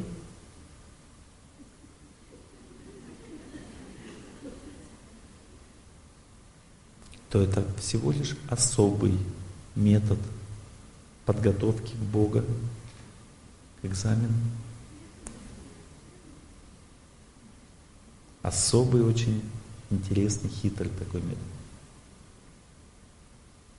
Поэтому даже когда все хорошо, нужно перестать гордиться своей жизнью, своей судьбой. Нужно все равно развиваться. Потому что все хорошо только лишь для того, чтобы потом неожиданно стало плохо. Поэтому нужно быть смиренным по отношению к своей жизни. Например, некоторые встают и говорят: Олег Геннадьевич, у меня все хорошо.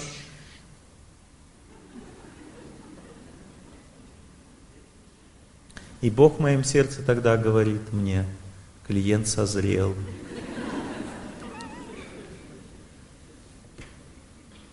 Потому что только в этом состоянии человек реально чувствует, что он что-то потерял. Когда все плохо, и так было все плохо, что терять? А когда все хорошо, тогда есть что терять. Поэтому никогда не гордитесь своей жизнью. Если все хорошо, то надо трудиться все равно над собой, вставать пораньше, молиться, зарядку делать, строить правильные отношения. Не нужно расслабляться слишком сильно. Хотя, когда все хорошо, это тоже нужно. Потому что в это время человек набирается сил для того, чтобы дальше сражаться по жизни. Это не то, что он должен всегда быть замученным. Нет, он должен быть здоровым, сильным. И это время посвящать надо здоровому образу жизни, правильной жизни, счастливой. Если у вас все хорошо, заботьтесь о тех, кто плохо. Помогайте этим людям.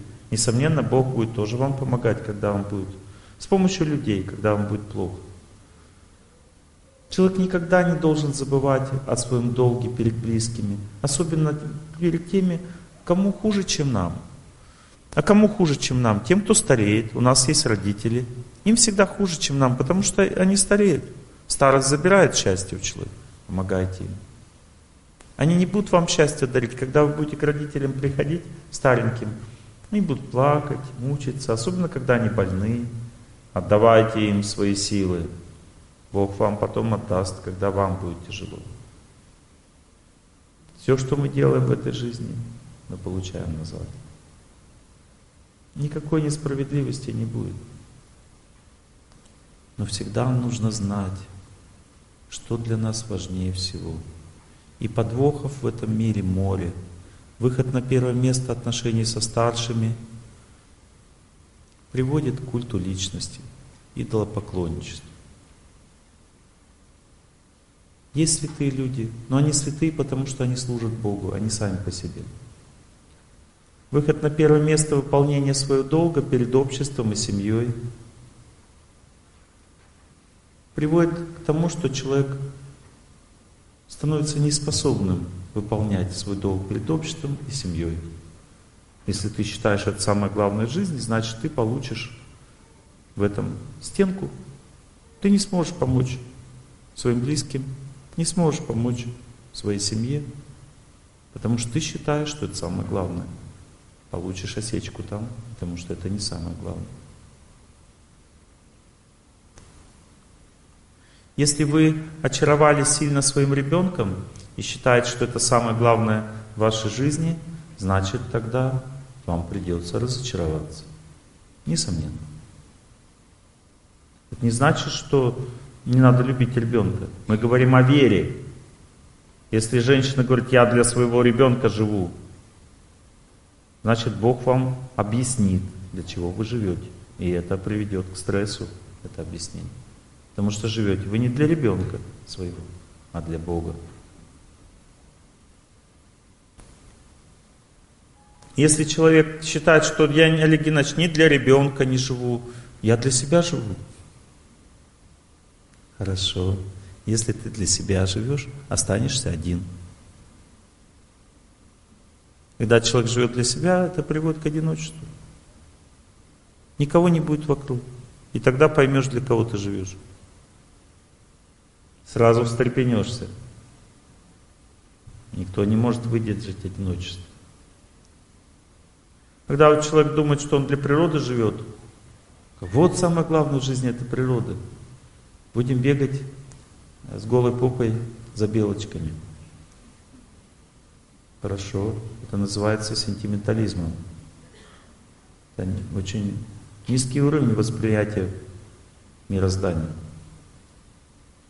Сентиментализм приводит к тому, что человек трезвеет. Поселились вместе, чтобы с голой попой ходить за белочками. Бога нет в нашей жизни, есть только природа. Мы ее любим, поклоняемся ей. Будет результат обязательно. Бог вам покажет, что вы все-таки имеете дело с Ним, а не с природой. И вся эта иллюзия будет разрушена, потому что между вами начнутся ссоры, вам придется как-то налаживать отношения. И в лесу не только белочки бегают, а также и волки. И если вы думаете, что если вы им будете улыбаться, они тоже вам улыбнутся, то это не так. Если вы думаете, что огород, который вы посадили, будут там расти только петрушки, нет, там будут расти сорняки. И жрать огород будете не только вы, который вы посадили, а также все, кто вокруг находится. И вам придется целый день защищаться от сорняков и других живых существ, которые так вас любят, что с удовольствием съедают ваш огород. И вы тогда поймете, что этот мир не соткан из сентиментализма. Природа — это объект нашей любви, но не высший. Поэтому человек, который понимает, что жизнь его для Бога, и у него сожрали весь урожай, он не так сильно печалится. Что Бога в его сердце никто не сожрет.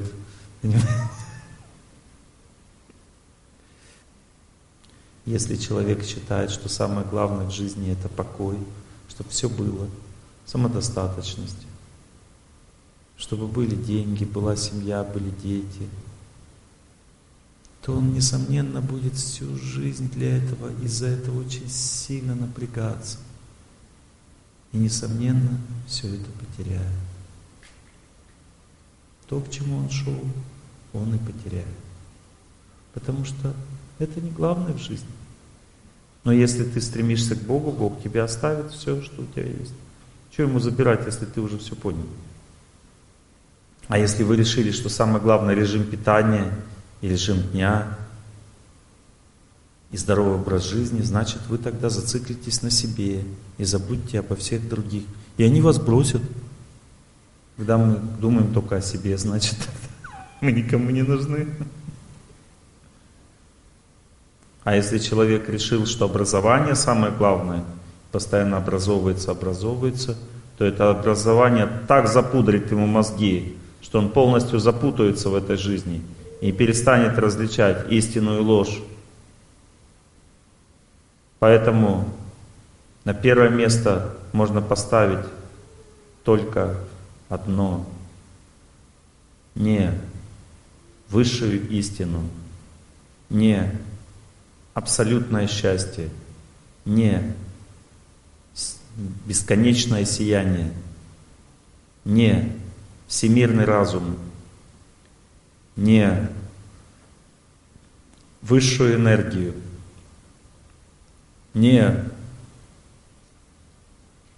абсолют, а личность Бога. Потому что если мы Бога считаем сиянием, абсолютом и энергией, и знанием, и чем угодно, но не личностью, значит, мы считаем, что мы лучше, чем Он. Потому что личностью всегда быть лучше, чем непонятно чем. Поэтому человек должен оформить свое понимание о том, кто такой Бог. Он личность. И поэтому все, кто правильно ему служит, они за ним идут, как за личностью. И Бог может предстать перед нами по-разному. Он многогранная личность. Точно так же, как человек. Женщина может с детьми вести себя как мать. Это одна личность. А с мужем как любимая. Это другая личность. А с родителями как дочь. Это третья личность. А с сослуживцами как хозяйка там или помощница. Это четвертая личность. Это разные личности совершенно. Но одна и та же. Просто она ведет себя по-разному. Так и Бог в разных отношениях может вести себя совершенно по-разному. Поэтому есть разные веры, разные представления о Нем. Потому что Он нам приходит так, как мы хотим Его видеть. Он многогранен. Для того, чтобы строить отношения любви. Даже женщина, когда она выходит замуж второй раз, она видит, что с этим новым мужем она ведет себя не как со старым. У нее совсем другое поведение, потому что другая личность. Почему же вы думаете, что Бог будет одинаково со всеми себя вести? Нет. Он личность, поэтому Он ведет себя со всеми по-разному. Как почувствовать приближение беды? В 2012 году все орали, что будет катастрофа. Вернее, раньше, года на 4 до этого. Там конец света, конец света, конец света. Помните? Веды говорят, что если все орут, что конец света, значит конца света не будет. Почему? Потому что беда так не приходит. Она всегда приходит неожиданно. Вот когда все наоборот не думают, что все будет хорошо, вот в этот момент и придет беда. Как почувствовать приближение беды? Еще раз повторяю. Если у вас в жизни так все классно, что вообще как бы на лекции не надо ходить. Ждите ее, свою подружку. В тот момент, когда человек расслабляется, да не хочу, когда ему кажется, что у него все супер-супер-пупер, в этот момент беда и приходит. Потому что беда приходит в тот момент, когда человек теряет бдительность. Она приходит неожиданно, как гром среди ясного неба. Я не говорю о трудностях сейчас. Трудности можно почувствовать. Трудности можно почувствовать, я говорю о беде. Никто ее не может ожидать. Точно так же приходит смерть. Человек никогда не думает, что вот сейчас она придет. А она приходит именно в этот момент. Поэтому все уходят из этой жизни неожиданно, кроме святых людей. Потому что святые люди никогда не теряют бдительность. Когда человек уходит из жизни, то у него существует необычное такое время, в которое он забывает про всех вокруг, расслабляется, и как будто бы у него улучшается здоровье. Все видят, что он идет на поправку. Хотя он был истощен, изнеможен, и уже как бы был готов к уходу из жизни. Но вдруг неожиданно ему стало лучше. Знайте, что через несколько дней он уйдет из жизни. В тот момент, когда он расслабится и почувствует, что все хорошо, в этот момент Бог заберет его из этого тела. Ну, конечно, сам выход из тела, он тяжелый, это стресс. Но вот как почувствовать приближение беды? Беда приходит в жизнь только гордому человеку. Гордость означает отсутствие бдительности. Когда воин сражается, в тот момент, когда он воскликнул, клич победы возник в его сердце. В этот момент прилетает стрела. Понимаете? Беда приходит со спины, ее не заметишь. Она неожиданная, это ее природа.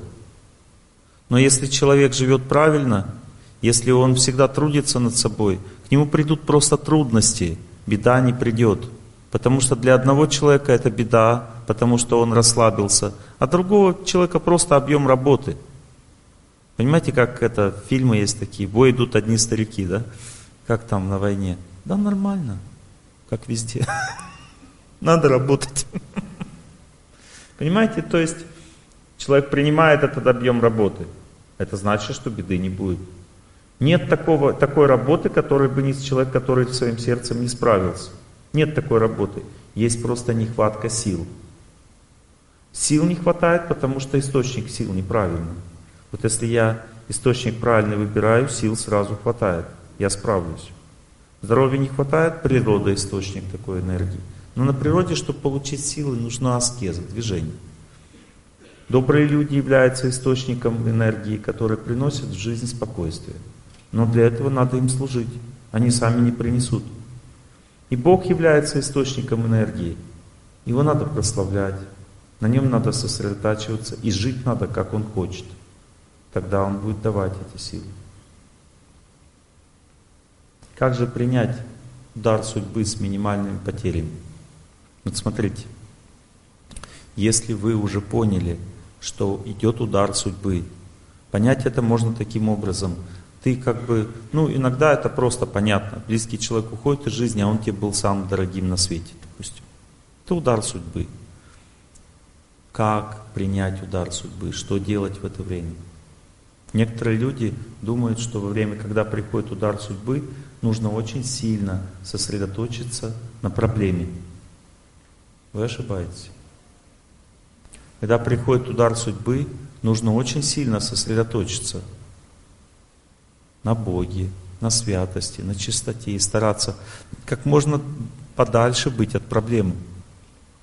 В это время нужно беречь силы, потому что, несомненно, рано или поздно этот удар судьбы, эти силы у тебя будет все больше и больше отнимать. А когда у человека нет сил, жизнь заканчивается. Мы говорим о душевных силах. Близкий человек уходит. Ребенок болеет неизлечимым заболеванием. Самое главное в этой ситуации — это... люди думают, что честно надо погружаться в ситуацию. Если ребенок страдает, надо вместе с ним страдать. Если близкий человек уходит, надо также вместе с ним страдать. То есть надо, чтобы ситуация тебя раздавила, и тогда ты честно поступаешь. Это иллюзия. Иллюзия заставляет тебя так делать. Почему? Потому что когда близкий человек уходит из жизни, ему нужна помощь. А помощь исходит от сильного, радостного, спокойного человека, который не отказывается помогать близкому человеку. Он готов, но он имеет силы это сделать. Приведу пример. Допустим, вы болеете сильно, к вам приходят 2 человека. Один сильно сострадает вам. Неправильно в смысле слова. И говорит: «Ой, как тебе плохо!» И ты говоришь: «Слушай, давай завтра приходи. Сегодня что-то я не могу тебя слушать, у меня сил нет». Второй человек приходит, вроде бы он не включился, в тему.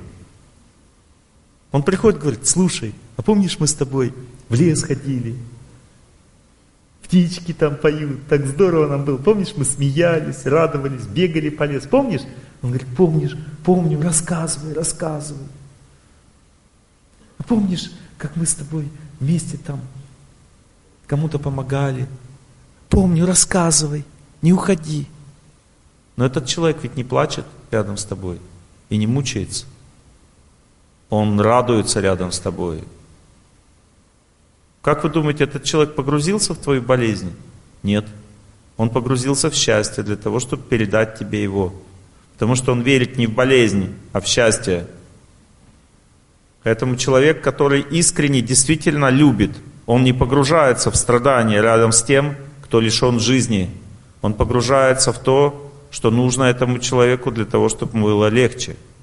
А только Бог может облегчить чью-то жизнь. Воистину, только тот, кто способен быть спокойным, самодостаточным, рядом со страданиями, является самым ценным человеком в этой среде. Допустим, начальник взял и всех сказал: «Все валите отсюда, вы все меня предали». С работы выгнал весь коллектив. Только тот человек, который не среагирует на это слишком сильно, по-доброму отнесется ко всему, простит всех и начальника, выйдет из ситуации. Он может прийти к начальнику и сказать: «Василий Петрович, спасибо вам, вы такой хороший человек. Я вам на прощание говорю». Я так буду помнить всегда вашу заботу, так буду помнить доброту. Вы предали меня, я тебе говорю, ты самый лучший из всех, но я тебе говорю, вы все предали меня, поэтому вы все будете уволены. Моя работа не нуждается в вас, у меня тысячи людей, которые ждут на ваше место. И все они для меня будут лучше, потому что вы меня предали. И он скажет, но я все равно хочу раскаяться и сказать вам слова благодарности и любви, Василий Петрович. Посмотрит на него, скажет, хорошо. Еще что хочешь сказать? А еще я хочу сказать, что все остальные также настроены, как и я. Они искренне сожалеют, но прийти боятся. И что вы думаете, этот человек выгонит после этого? А если выгонит, то и слава Богу, значит он тупой, как баран. Зачем с таким тупым работать?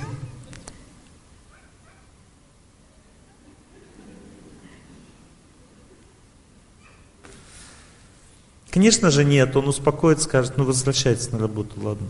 Последний раз я вам поверю. Этот последний раз будет длиться до тех пор, пока на работе будет такой человек, который может не выходить в ситуацию. Или, допустим, идет сражение, и войско проигрывает. Нужен один человек, всего лишь один человек, который скажет «Вперед! Все будет нормально, вперед! Мы победим!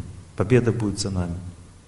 И в этот момент, когда враг ослеплен победой, он уже чувствует, что все нормально. В этот момент он и проигрывает. Один раз последователи Мухаммеда, когда их было еще очень мало, у них было сражение. Они пришли к нему и сказали, как сделать так, чтобы мы не проиграли. И он им сказал, что очень просто. В тот момент, когда вы почувствуете, что вы побеждаете, не поддавайтесь этому чувству. Не бегите за противником. Не надо его добивать в этот момент. Когда начнется отступление, вы будете побеждать. Остановитесь. И вы выиграете. Когда началось сражение, то они начали побеждать. И не смогли остановиться. И проиграли. Почему? Потому что они были ослеплены. Это была всего лишь тактика. Противник зашел сзади и разрушил все. И именно такую тактику выбирает судьба всегда в отношениях с человеком. Поэтому это не значит, что надо как бояться всего ходить.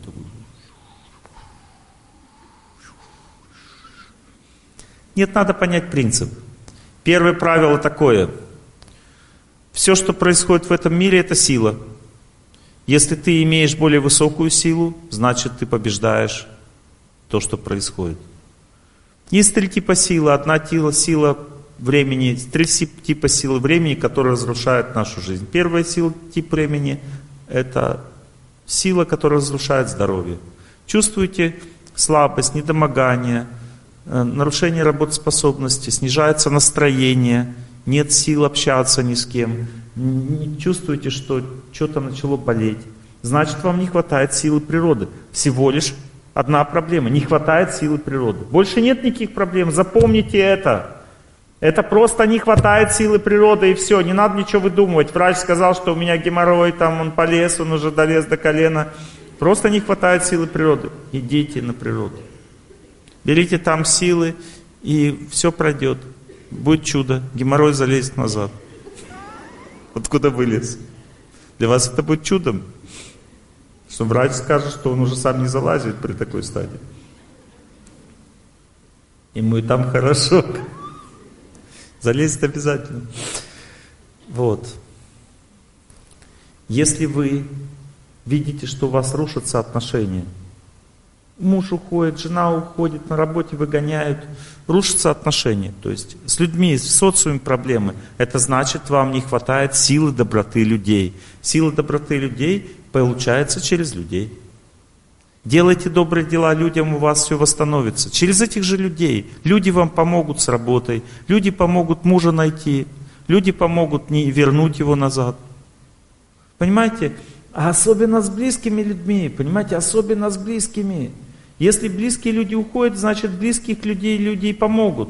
Но если нет возможности, тогда друзья должны быть. Но, понимаете, если ты никому, ни о ком не заботился, то тогда никто и не поможет. Ты должен иметь отношения, означает служить раньше близким людям, прежде чем ты потерял кого-то. Служить раньше, понимаете?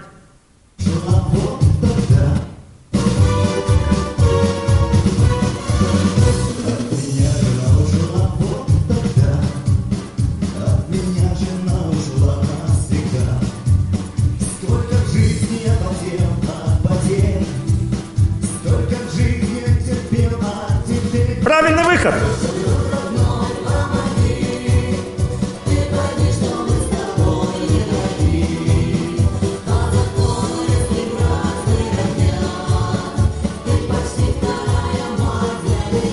Правильный выход — это теща. Та, именно которую ты считал причиной разрушения семьи, может вернуть тебе жену, если сильно постараешься. А если ты считаешь, что она недостойна твоих отношений, тогда goodbye, my love, goodbye. Ну, то есть, видите, люди помогают нам решить социальные проблемы. Люди. Нет близких людей, нет друзей, все отвернулись. Значит, ты неправильно служил людям. У тебя была серьезная ошибка. Тогда заводи прямо сейчас. Служи сейчас, заботься о тех, кого можешь. Они тебе помогут все восстановить. Люди говорят, девушки говорят, я одинока. Ты одинока только друзьями. Если у тебя нет друзей, значит нет и мужа. Тебе нужны подружки, тебе нужно, чтобы тебя любили, и ты их любила. Тебе надо восстанавливать отношения с людьми, с женщинами, с родителями и с людьми в целом. И тогда не может быть одиночества для женщины. Одиночество — это всего лишь слабость. Не хватает силы человеческой в твоем сердце. Получи ее, служа людям. Стань сильной в этом служении. Всех люби, о всех заботься. Забудь про себя. Не смотри Санта Белиберду. А в это время помогай людям. Я говорю про телесериал. Я просто иногда путаю слова, вы уж простите. Я я не могу иногда произносить правильно. Например, когда надо сказать кабельное телевидение, я всегда говорю кабельное. Ну так получается, постарее, наверное. Или детектив, дефектив. Обмен валюты, обман валюты. Всегда какая-то буква вылетает.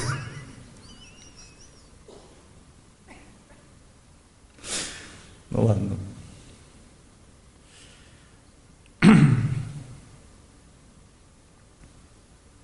Есть еще кое-что, что я хотел бы вам сказать. Это предчувствие. Предчувствие. Иногда люди не понимают, как это работает. Я вам объясню. Предчувствие бывает всегда в сердце. И есть несколько вариантов, которые приходят. Понимаете, есть злые духи, которые всегда пугают человека. Предчувствие — это не испуг. Предчувствие — это чистое, спокойное знание. Если вы испугались чего-то, это не судьба вам подсказала. Это злые духи вас мучают. Запомнили разницу? Когда судьба предсказывает, то она приходит всегда, предсказание судьбы приходит всегда в спокойное сердце и приходит как настороженность, как ощущение беды. Но ощущение беды и страх перед бедой — это разные вещи. Когда человек действительно способен предвидеть ситуацию, то это не в виде страха приходит, а в виде знания, спокойного знания. Потому что когда Бог действует, Он всегда дает человеку выбор, Он не пугает. Он говорит, будет вот так, сам смотри, что с этим делать.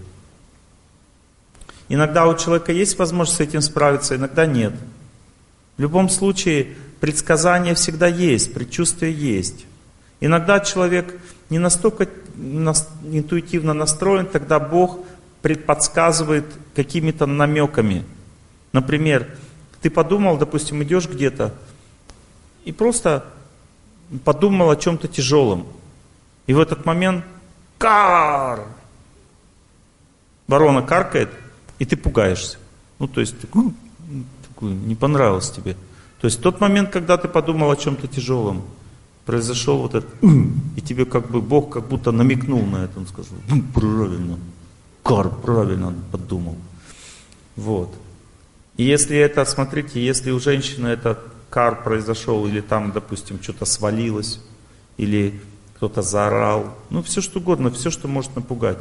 Ну, ты как бы не напугался, а просто понял какую-то связь между тем, что ты подумал, и этим событием. То смотрите, если это произошло у женщины с правой стороны, связь вот эта произошла с правой стороны, то это значит, что вы не сможете своими силами с этим справиться. Это знак судьбы, но своими силами вы не справитесь с ним. Поэтому нужно молиться, чтобы это победить. Не думайте, что это наваждение какое-то, нельзя от этого отвлекаться.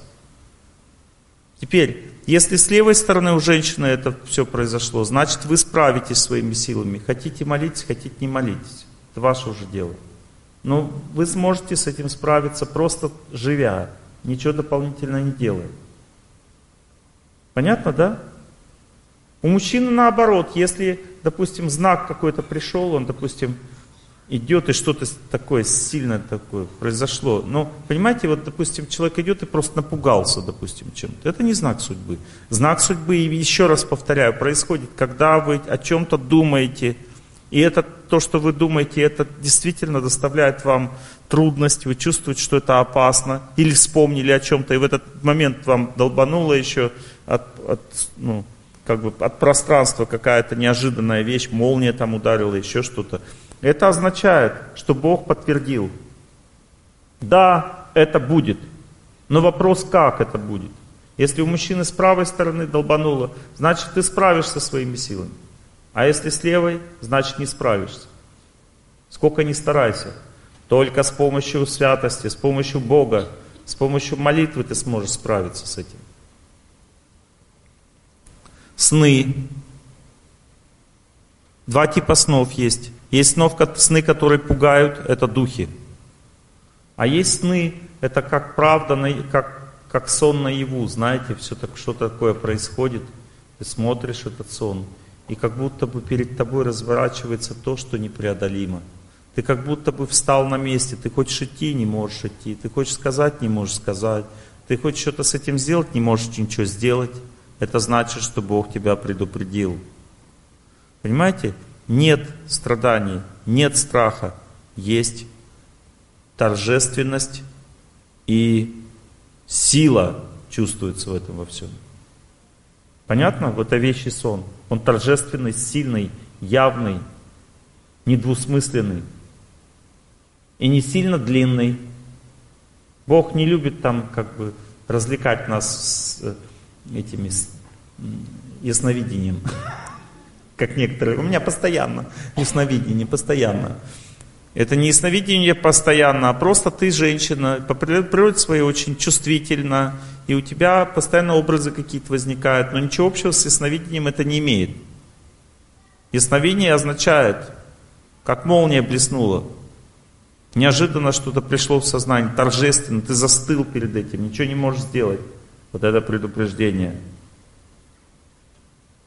Или человек тебе что-то сказал, и ты так, значит, это правда. Хоть тебе это не правда и не нравится. Это предупреждение тоже. Бог нас всегда предупреждает в том случае, если мы идем правильным путем. Понимаете, если человек живет в страсти, то есть он постоянно думает о работе, о деньгах, о своих делах. Он на молитву никогда не молится в жизни. Просто бегает как сумасшедший. Не почувствует он предупреждение. Предупреждение приходит в сердце, когда человек отвлекся от всех дел и что-то делает для Бога. Пошел в храм, начал молиться, на службе участвуешь. То есть отвлекся от себя, сразу Бог использует этот момент, чтобы дать тебе предупреждение. Но если ты от себя не отвлекаешься, как тебе его дать? Если ты занят только собой всю жизнь, значит никакого предупреждения не будет. Ты получишь страдания неожиданно. Все остальные будут предупреждены. А если человек в пьяном угаре живет, то вообще никаких предупреждений. Просто в принципе. Хочешь уничтожить свою жизнь, кто против? У тебя есть все права. Хочешь уничтожить — уничтожай. Хочешь возродить — возроди. Бог никогда не будет вмешиваться в нашу свободу выбора. Запомните это. Поэтому вы удивляетесь, почему Бог смотрит на то, что мой муж спивается. А потому что Он понимает, что ваш муж вечный. И Он решил расстаться с этим телом. Ну и ради Бога. Вы скажете, а что-то можно сделать? Можно. Если вы начнете молиться Богу, то Он отрезвеет. Потому что вы удачу в его жизни. Молитва, она первое, что дает человеку успокоение. Второе, дает знание. Третье, победу. Сначала, когда человек молится сам, успокаиваются все вокруг. Потом отрезвляются, получают знания. Третье, побеждают свою судьбу. 3 шага дает молитва всем и всегда. Если она правильная. А правильная молитва, когда человек забывает про себя во время молитвы. И думает о Боге, и о служении Ему, о благодарности людям. Забывает. То есть находится в состоянии бескорыстия. Бескорыстное состояние — это и есть удача. А неудача, когда человек входит в состояние, в котором он полностью поглощен событиями. Веды сравнивают события с тем, чем привлекаются кони. А кони — это чувства, которые привлечены событиями. А разум — это возничий. Если он с конями не справился со своими чувствами, значит придет беда. И в этот момент, когда человек не справился, он орет, кричит, злится, потеет, доказывает свою правоту. В этот момент человек должен понять, что надо остановиться, постоять на краю чуть-чуть, не бежать дальше, не ломать, иначе будет хуже. Остановиться в момент гнева, в момент истерики, в момент суеты. Остановись, остановись, постой, успокойся. В спокойствии приходит истина, в этот момент Господь тебе подскажет. Но если ты не хочешь остановиться, все будет разрушено.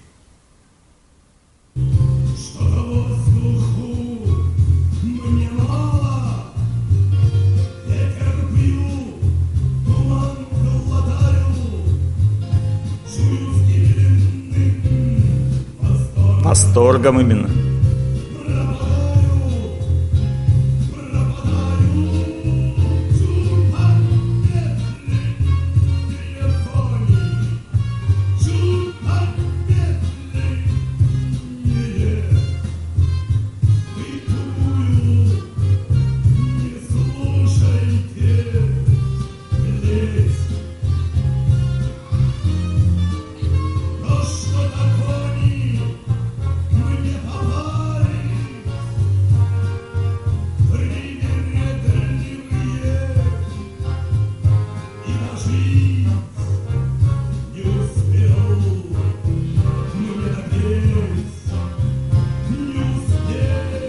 Что делать?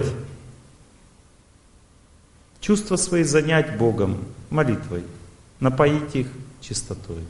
Это единственный выход.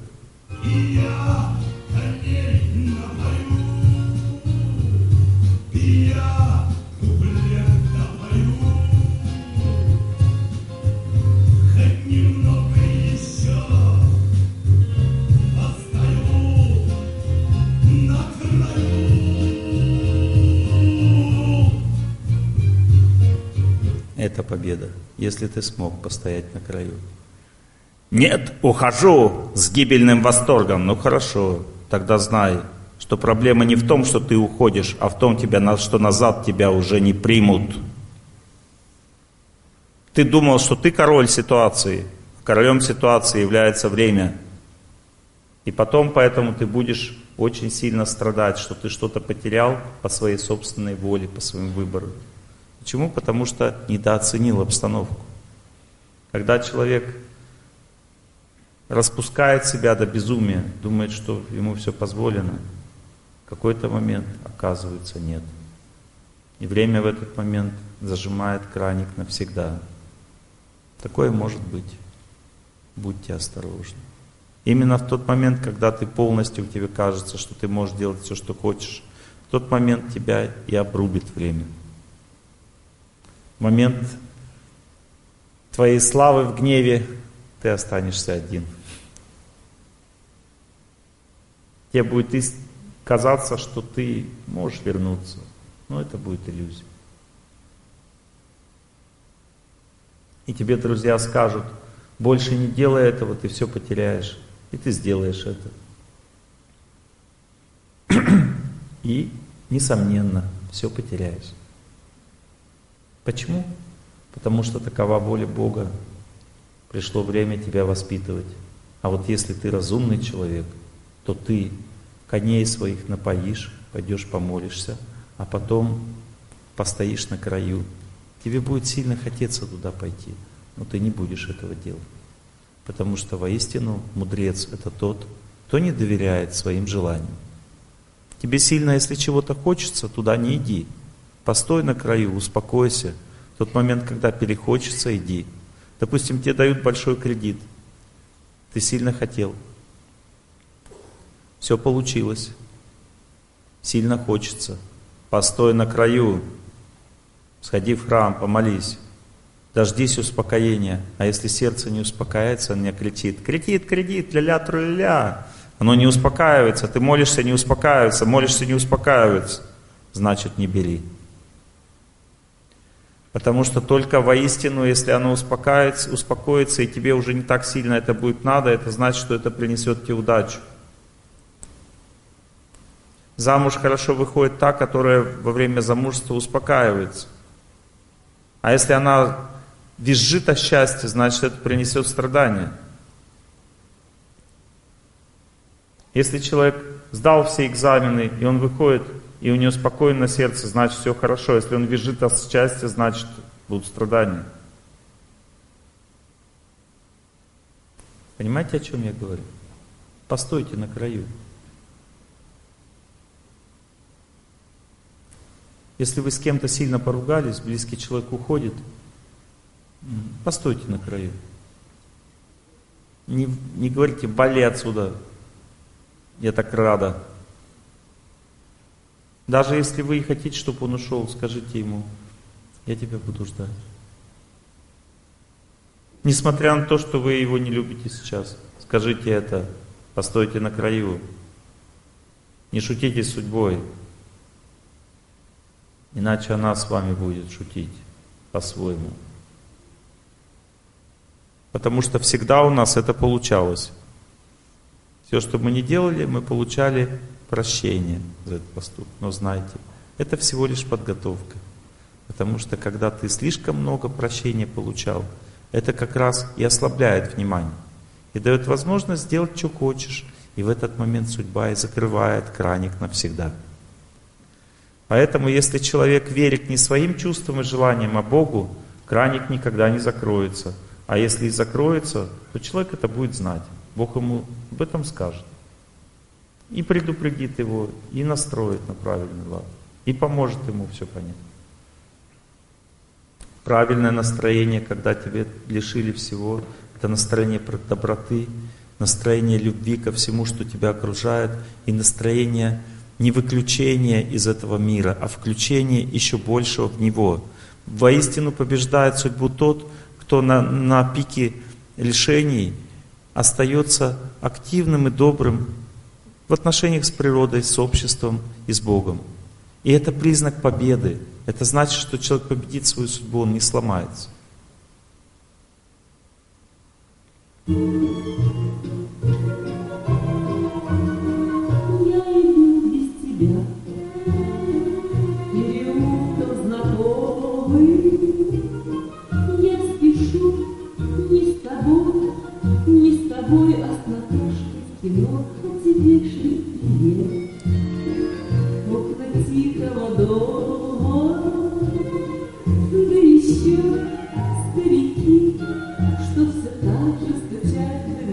И природа со мной.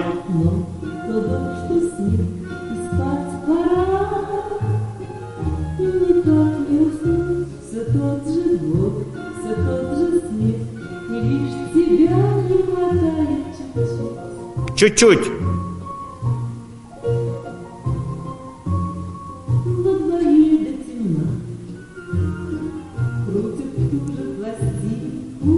Чуть-чуть не хватает. Я не выключился. Я всех люблю. Люблю тех, кто стучит до минус. С Наташкой иду в кино, а не с тобой. Все нормально. У меня все нормально. Я живая. А если я ни с кем в кино не иду, никого нет, только ты и только ты, значит, тогда ненормально.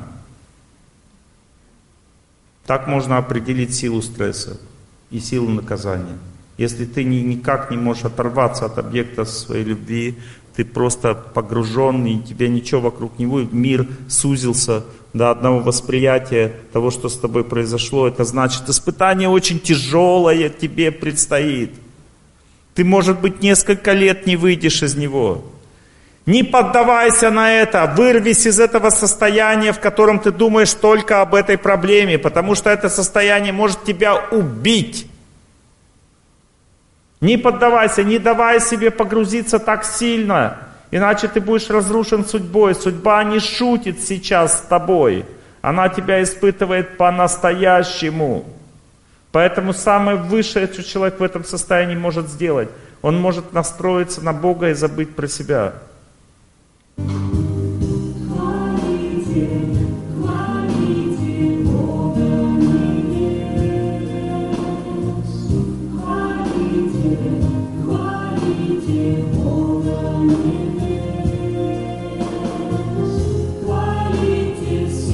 Эта песня заняла первое место в конкурсе среди песен нравственных.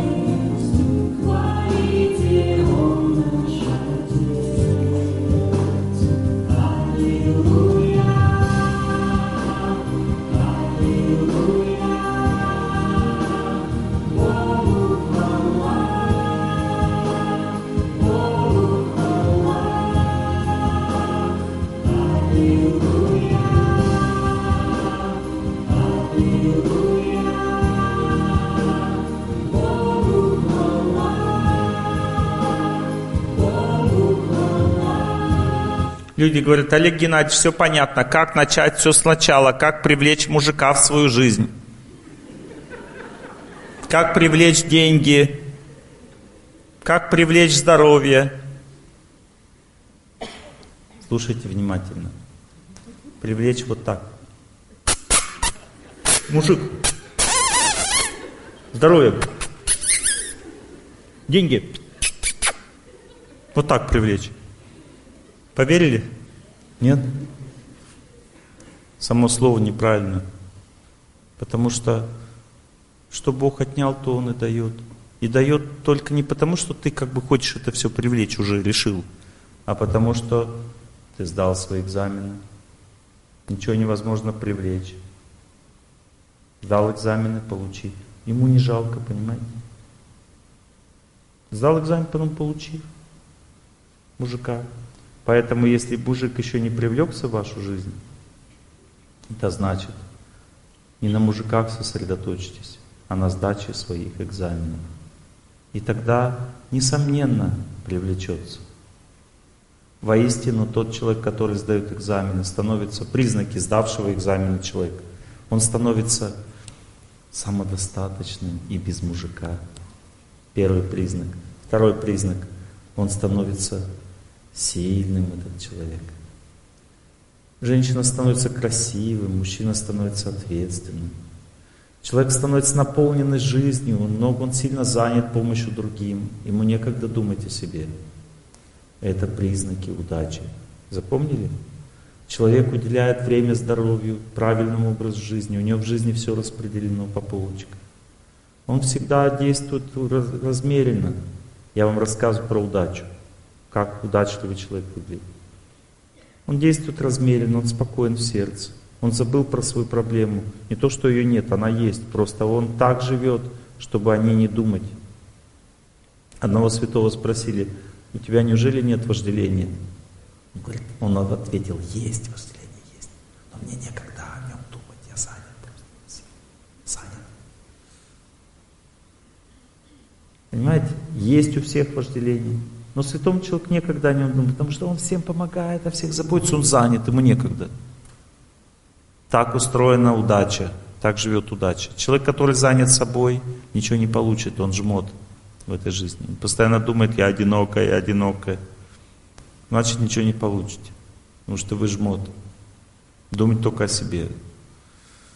Вот. А если вы забыли про себя, все время о всех думаете, тогда это признак того, что скоро придет близкий человек в вашу жизнь.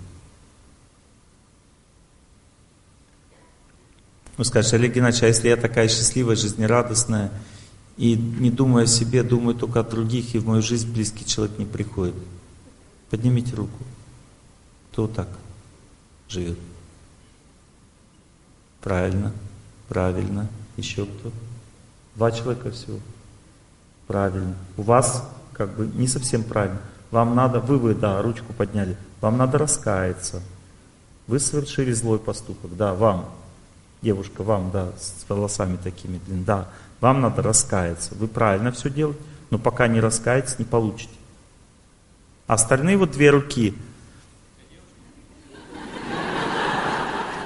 И у вас то же самое.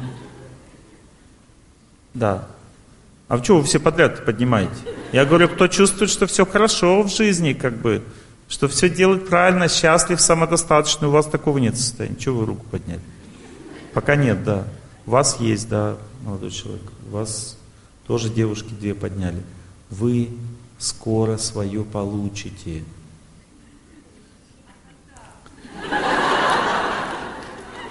Он уже сел на коня, уже скачет. Ничего не сделаешь. А? Приходит день, приходит час. Все нормально. Скоро все произойдет. У вас тоже. Но, мои хорошие, знаете, я вам одну вещь хочу сказать. Вот когда все произойдет, вы, пожалуйста, дальному корю в зубы не смотрят. Что Бог даст, то и берите. Мне не надо. Ну не надо тогда, извини.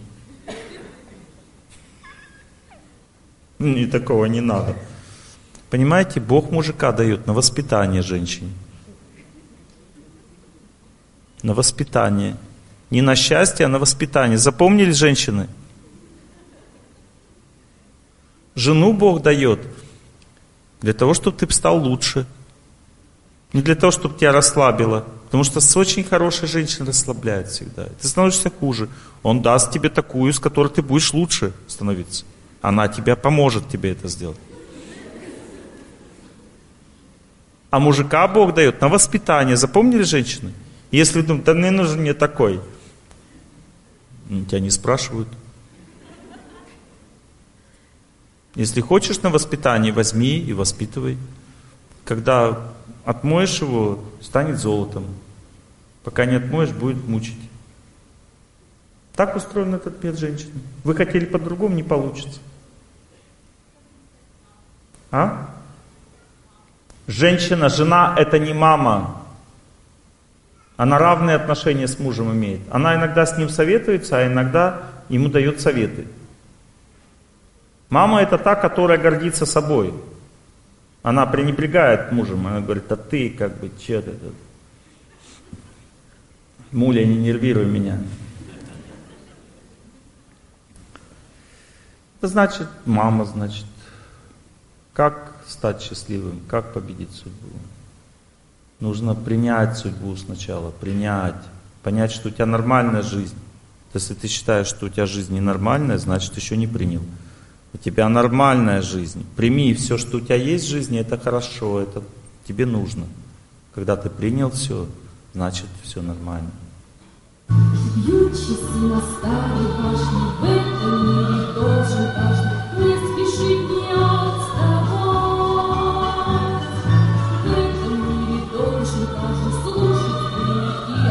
Отважным.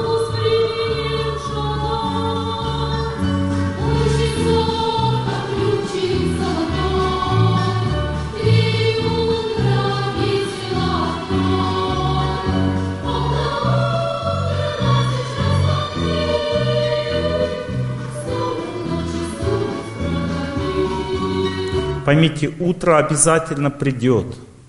Утро обязательно придет в вашей жизни. Рассвет вашей судьбы обязательно настанет. Не думайте, что только ночь бывает в этом мире. Обязательно есть свет. Понимаете? Ночь никогда не в силах превозмочь. Понимаете? Она всегда отступает. Это неизбежно. Не сомневайтесь в своей судьбе. Просто знайте, что всему свое время. В тот момент, когда вам уже не так сильно надо, тогда и приходит рассвет в вашей жизни. А в тот момент, когда сильно надо, не приходит. В этом знак. В тот момент, когда вы уже самодостаточны, вы получаете то, что вы хотели раньше. И вы не сможете это так сильно оценить, как раньше. Это значит, что пришло время. Когда время пришло что-то купить, у вас уже есть деньги, но вам это не сильно так надо. Это значит, что пришло время. Когда приходит время, человек успокаивается, ему уже не сильно так надо. Точно так же, когда приходит смерть, и человек правильно жизнь свою прожил, ему эта жизнь уже не так сильно надо. И он спокойно ее принимает, эту смерть. Но для того, чтобы правильно прожить свою жизнь, нужно ее проживать правильно. Нужно трудиться сильно над своей судьбой.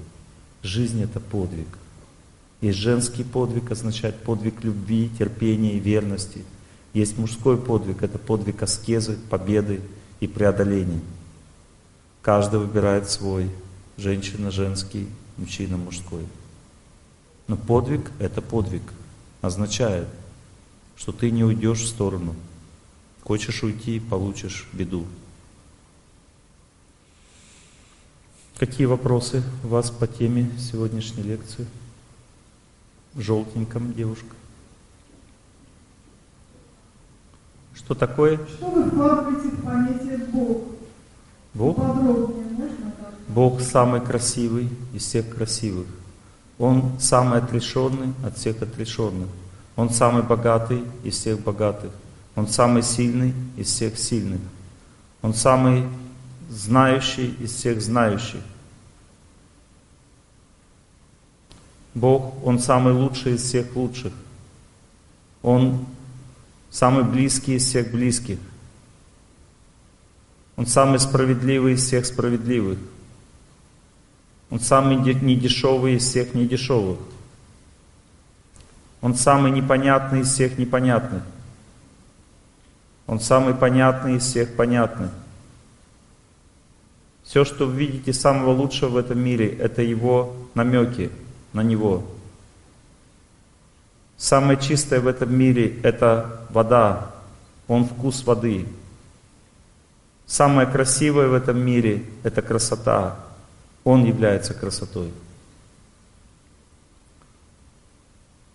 Он является проявлением знания, которое идет через старшего. Если вы видите, что это знание всколыхнуло ваше сердце, это от Него. Это Он дает знания через старших. Когда вы видите счастье в своей жизни, это Он вам посылает это счастье. И оно является частью Его жизни, Его существования. Если вы видите в этом мире бесконечность, то это Его энергия. Если вы увидели удачу в этой жизни, настоящую, реальную удачу, это Его супруга. А если вы увидели неудачу в этой жизни, это Его воля. Бог — это все, что нас окружает вокруг, но это всего лишь Его энергии, это не Он сам.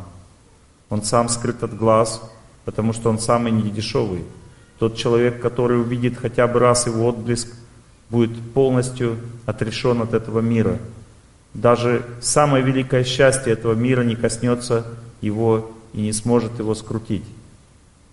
Потому что маленький отблеск Бога сильнее, чем любое самое высокое счастье этого мира. Он во всех верах есть вера. Священное Писание все от Него. Святость — это Его сияние, а счастье — это Его энергия. И вы являетесь Его любимой,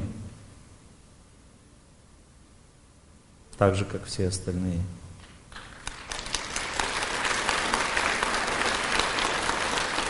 И поэтому он дешево вам не покажет себя, потому что он не хочет дешевых отношений. Он самый недешевый из всех недешевых.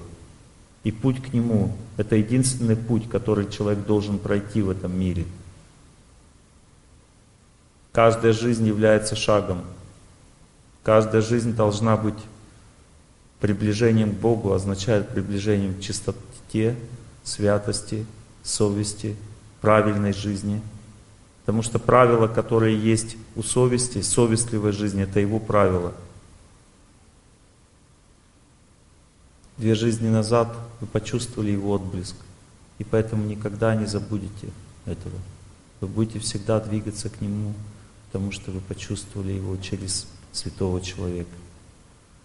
Соприкосновение со святым человеком является самой большой удачей в жизни человека. Поэтому человек должен искать святых людей и хотя бы раз в жизни соприкоснуться с ними. Это соприкосновение никогда не сотрется из памяти. В вашей памяти оно осталось. И поэтому пришли сюда. Что вы еще хотите от меня узнать? Святых людей можно искать только через свои поступки. Когда ты начинаешь по-доброму относиться к людям и принимаешь их как частички Бога, ты приближаешься к святым людям. Когда ты прощаешь тому, кто предал тебя, ты приближаешься к святым людям. Когда ты идешь в храм, ты приближаешься к святым людям. Когда ты смотришь на икону, ты приближаешься к святым людям. Когда ты служишь святости, ты приближаешься к святым людям. Но почувствовать святость — это великая награда. И человек едва ли может думать, что ему повезет в этой жизни это иметь. Даже если ты будешь видеть святого человека, ты все равно не поймешь этого. Почему? Потому что если ты это поймешь, то цель твоей жизни уже достигнута. А это не дешевая вещь. Поэтому человек всем своим сердцем должен учиться видеть чистоту во всем, что его окружает. Даже в собачке и кошечке есть отблеск святости. Святость — это всего лишь энергия души. Когда человек видит эту энергию в том, в ком она в полной степени проявлена, тогда он и осознает свою собственную природу. Потому что святой — это тот, кто не показывает нам ничего, кроме души. Он показывает нам только нас. И тогда мы видим в нем, в этом человеке, что это истина, это и есть истина. И мы всегда рады этой истине, всегда привлечены к ней и всегда необыкновенно счастливы это видеть. Святой человек — это тот, кто не поддается на провокации. Это тот, кому ничего не надо от нас. Но тем не менее он нам все отдает, что у него есть самое лучшее. Это тот, кто отречен от всех радостей этого мира. Тот, кто не имеет маленькой семьи, но имеет большую. Это тот, кто всегда прост. И он никак не беспокоится о своем собственном, своей репутации и своем достатке. Он беспокоится только о благе других. Совершенно верно. Святой человек — это тот, кто идет путем традиционной религиозной культуры. Традиционная означает, что это длительная, давняя традиция. То есть святость находится внутри традиционных религиозных культур. Настоящая истинная святость. Потому что святость не приходит просто как дар. Это результат познания. А познание всегда есть там, где есть классическое образование, поэтому все религиозные традиции — это всего лишь просто институты образования, как прийти к Богу. Понимаете, внутри этих институтов есть очень разумные преподаватели. Именно они являются святыми людьми. Но распознать таких людей сложно, потому что человек может делать вид, что он разумный преподаватель, но он не является таковым. Бог, когда придет время, сам откроет святого человека тебе. Невозможно к нему прийти искусственно, просто потому что ты прочитал об этом в газете и так далее. Но они все открыты, допустим, Сергий Радонежский, Серафим Саровский, Святая Матрона, все знают, что они святые, но никто не чувствует их. Чтобы их почувствовать, нужно прилагать усилия для этого. Но девушка в черном, такая черные волосы, черная одежда. Да. Здравствуйте, спасибо. Вы сказали о том, что предчувствие беды может прийти во сне, если он очень такой явственный. Что с этим делать дальше, если такой сон приснился? Если такой сон приснился, нужно молиться до тех пор, пока твое сердце не почувствует спокойствие и силу в отношениях с этим сном. То есть, если это действительно беда, то она выйдет как объем работы. Ну, то есть, сначала она может начать тебя пугать, а потом ты постепенно привыкнешь к этому. Ну, то есть, с этим делать надо трудиться с этим, трудиться сердцем. А если сон приснился мне, но про меня, то есть, приснился моей матери, но она будет... А что ей приснилось? Ну, я постараюсь вкратце.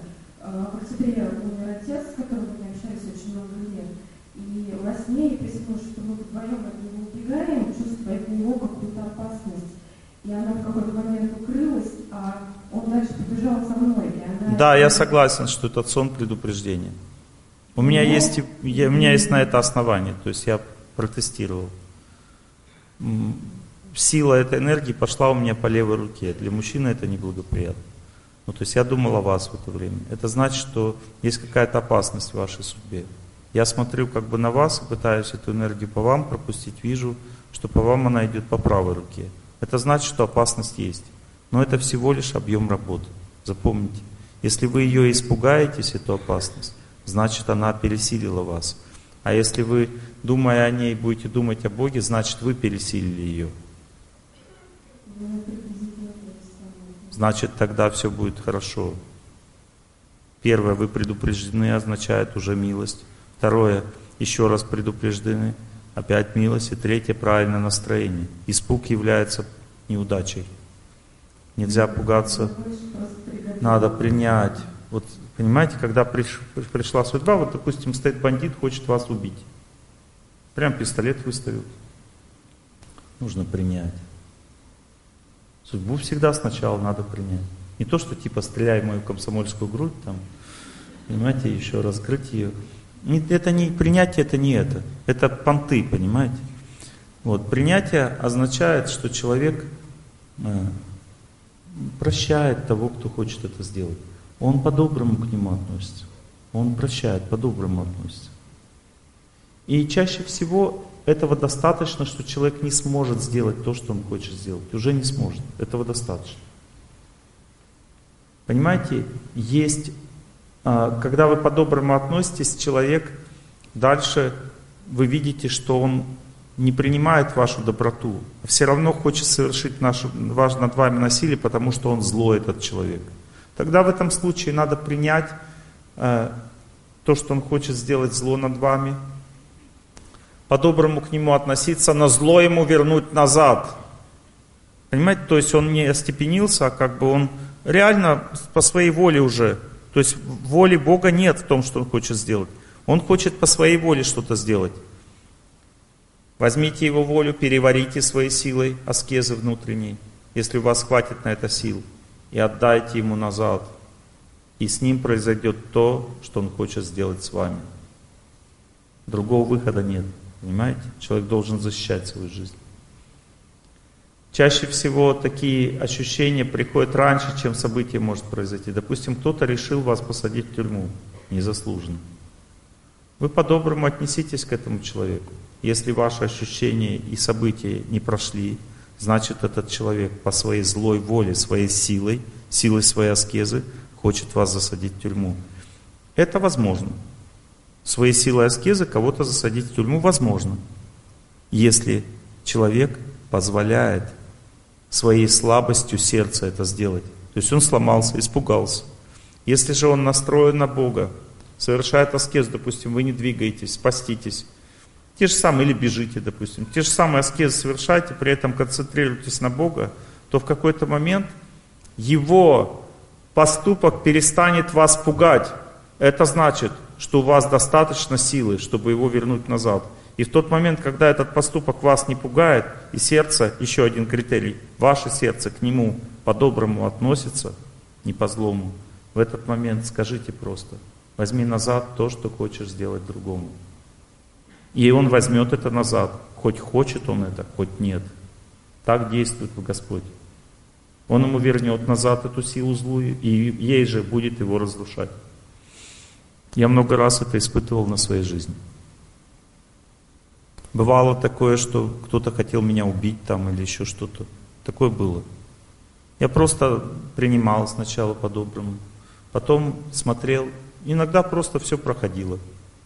Ты по-доброму относишься к этому человеку, он трезвеет. Это добрые люди. Искренне заблуждается человек. Но бывало, что не проходило. И тогда нужно силы, чтобы вернуть назад свои аскезы. Ты можешь вернуть назад это. Но бывает так, что не можешь. Так бывает, что не можешь. То есть у тебя не хватит силы, чтобы вернуть это назад. Это значит, что ты Богу что-то сильно задолжал. И придется принять насилие на себя. Но это бывает очень редко. Очень редко. И это значит, что это особое испытание Бога. Ты достаточно сильный, чтобы побеждать судьбу, но Бог хочет испытать тебя не на силу, а на веру в Него. И Он даже может забрать жизнь для того, чтобы отдать потом новую. Но когда человек благородно и сильно отдал свою жизнь, используя все, что он мог, чтобы ее сохранить в следующей жизни, Бог наделяет такого человека особой силой, которую сломать просто так невозможно никому. Но чаще всего этого не происходит, еще раз повторяю. А бывает и такое, что Бог показывает человеку, что он своими силами не может противостоять злу. Но человек все равно твердо стоит на святости, чистоте и доброте. И в этом случае Бог может на время забрать у человека жизнь, потом его вернуть и наказать тех, кто посмел на его слугу напасть. Так было с Серафимом Саровским.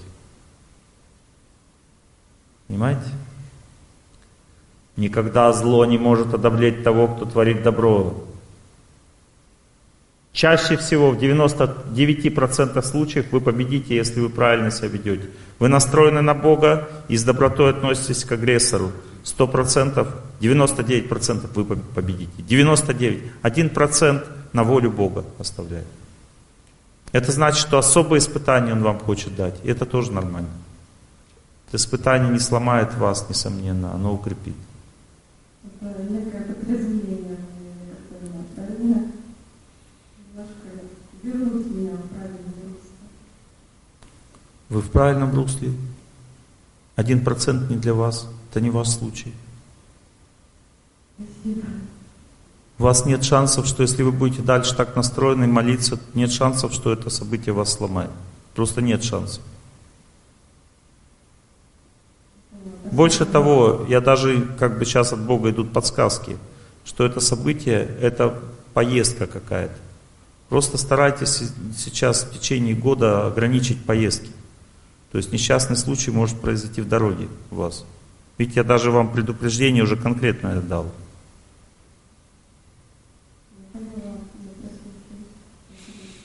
Я не вижу никаких шансов, что это получилось. Ваш вопрос? На третьем ряду.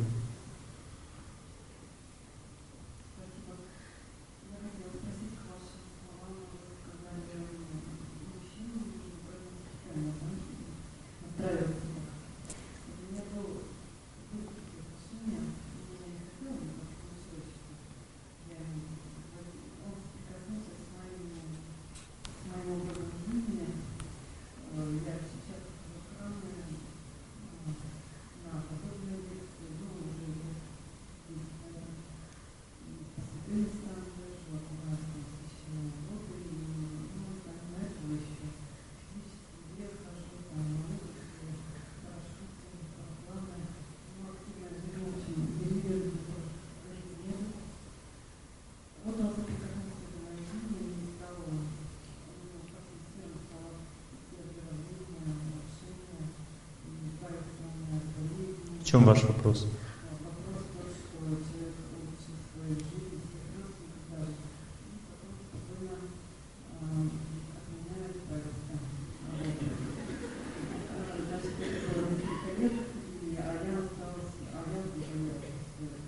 заболела, и что, не можете забыть этого человека?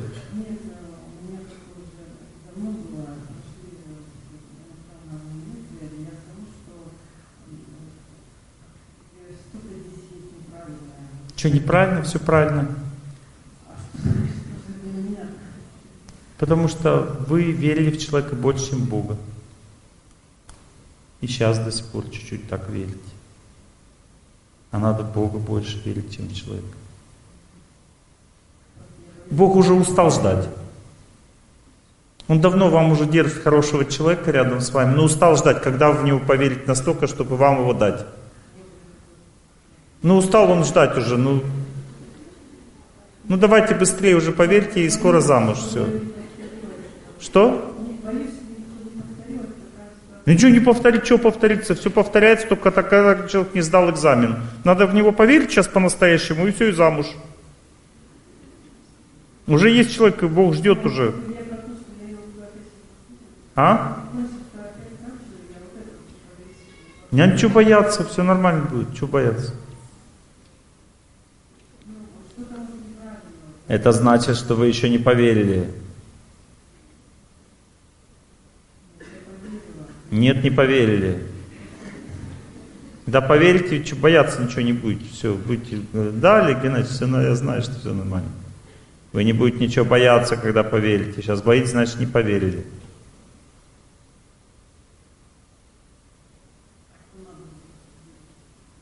Надо?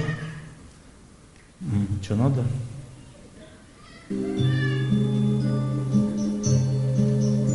Стою перед своей виной, тебя себя простить не в силе. Скажи, Господь, какой ценой прощение нам дается в мире.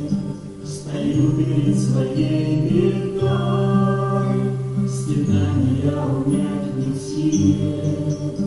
Скажи, Господь, какой ценой покой дается до могилы, молиться и кланяться,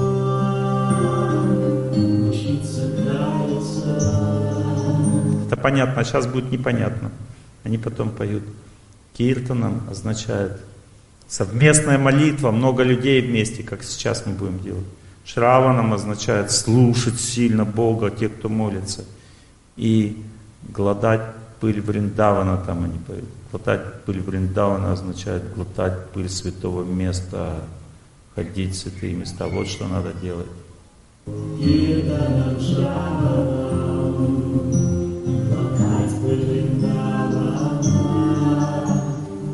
Понятно, что делать? Вам же сказали, что вот совместная молитва, ходить в храмы, кланяться там, глотать пыль храмов. Какого мужчину?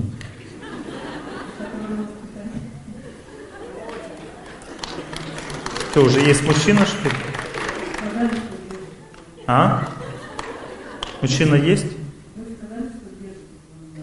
Держит рядом, да. Пока не показал. Или показал уже? А что вы от меня хотите тогда? Ну тащите его за шкирку в храм тогда. Что вы от меня хотите? Ну показал Бог мужчину. Что тогда? Что вы? Вопрос-то в чем? А, вот в чем вопрос. Я понял. По башке вам надо дать.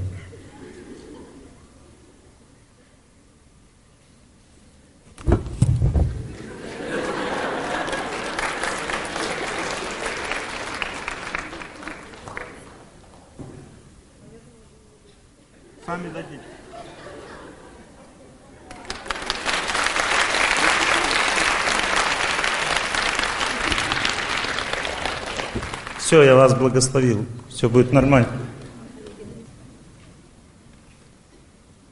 Женщине всегда нужно от старшего благословения, чтобы она успокоилась. Получила благословение, успокойся. Все. Ну что, помолимся? Ну, вернее, войдем в молитвенное настроение. Мы сейчас будем повторять «Я желаю всем счастья». Очень сильно слушаем тех, кто молится. То есть вас был на молитвенном ретрите у нас. Понравилось вам?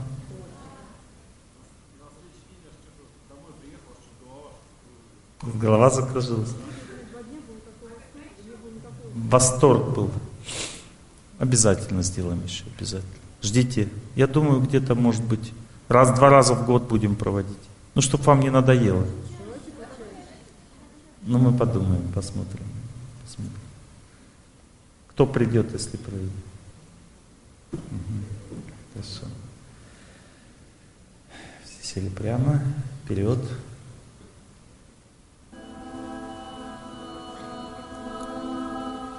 «Отче наш» на арамейском языке.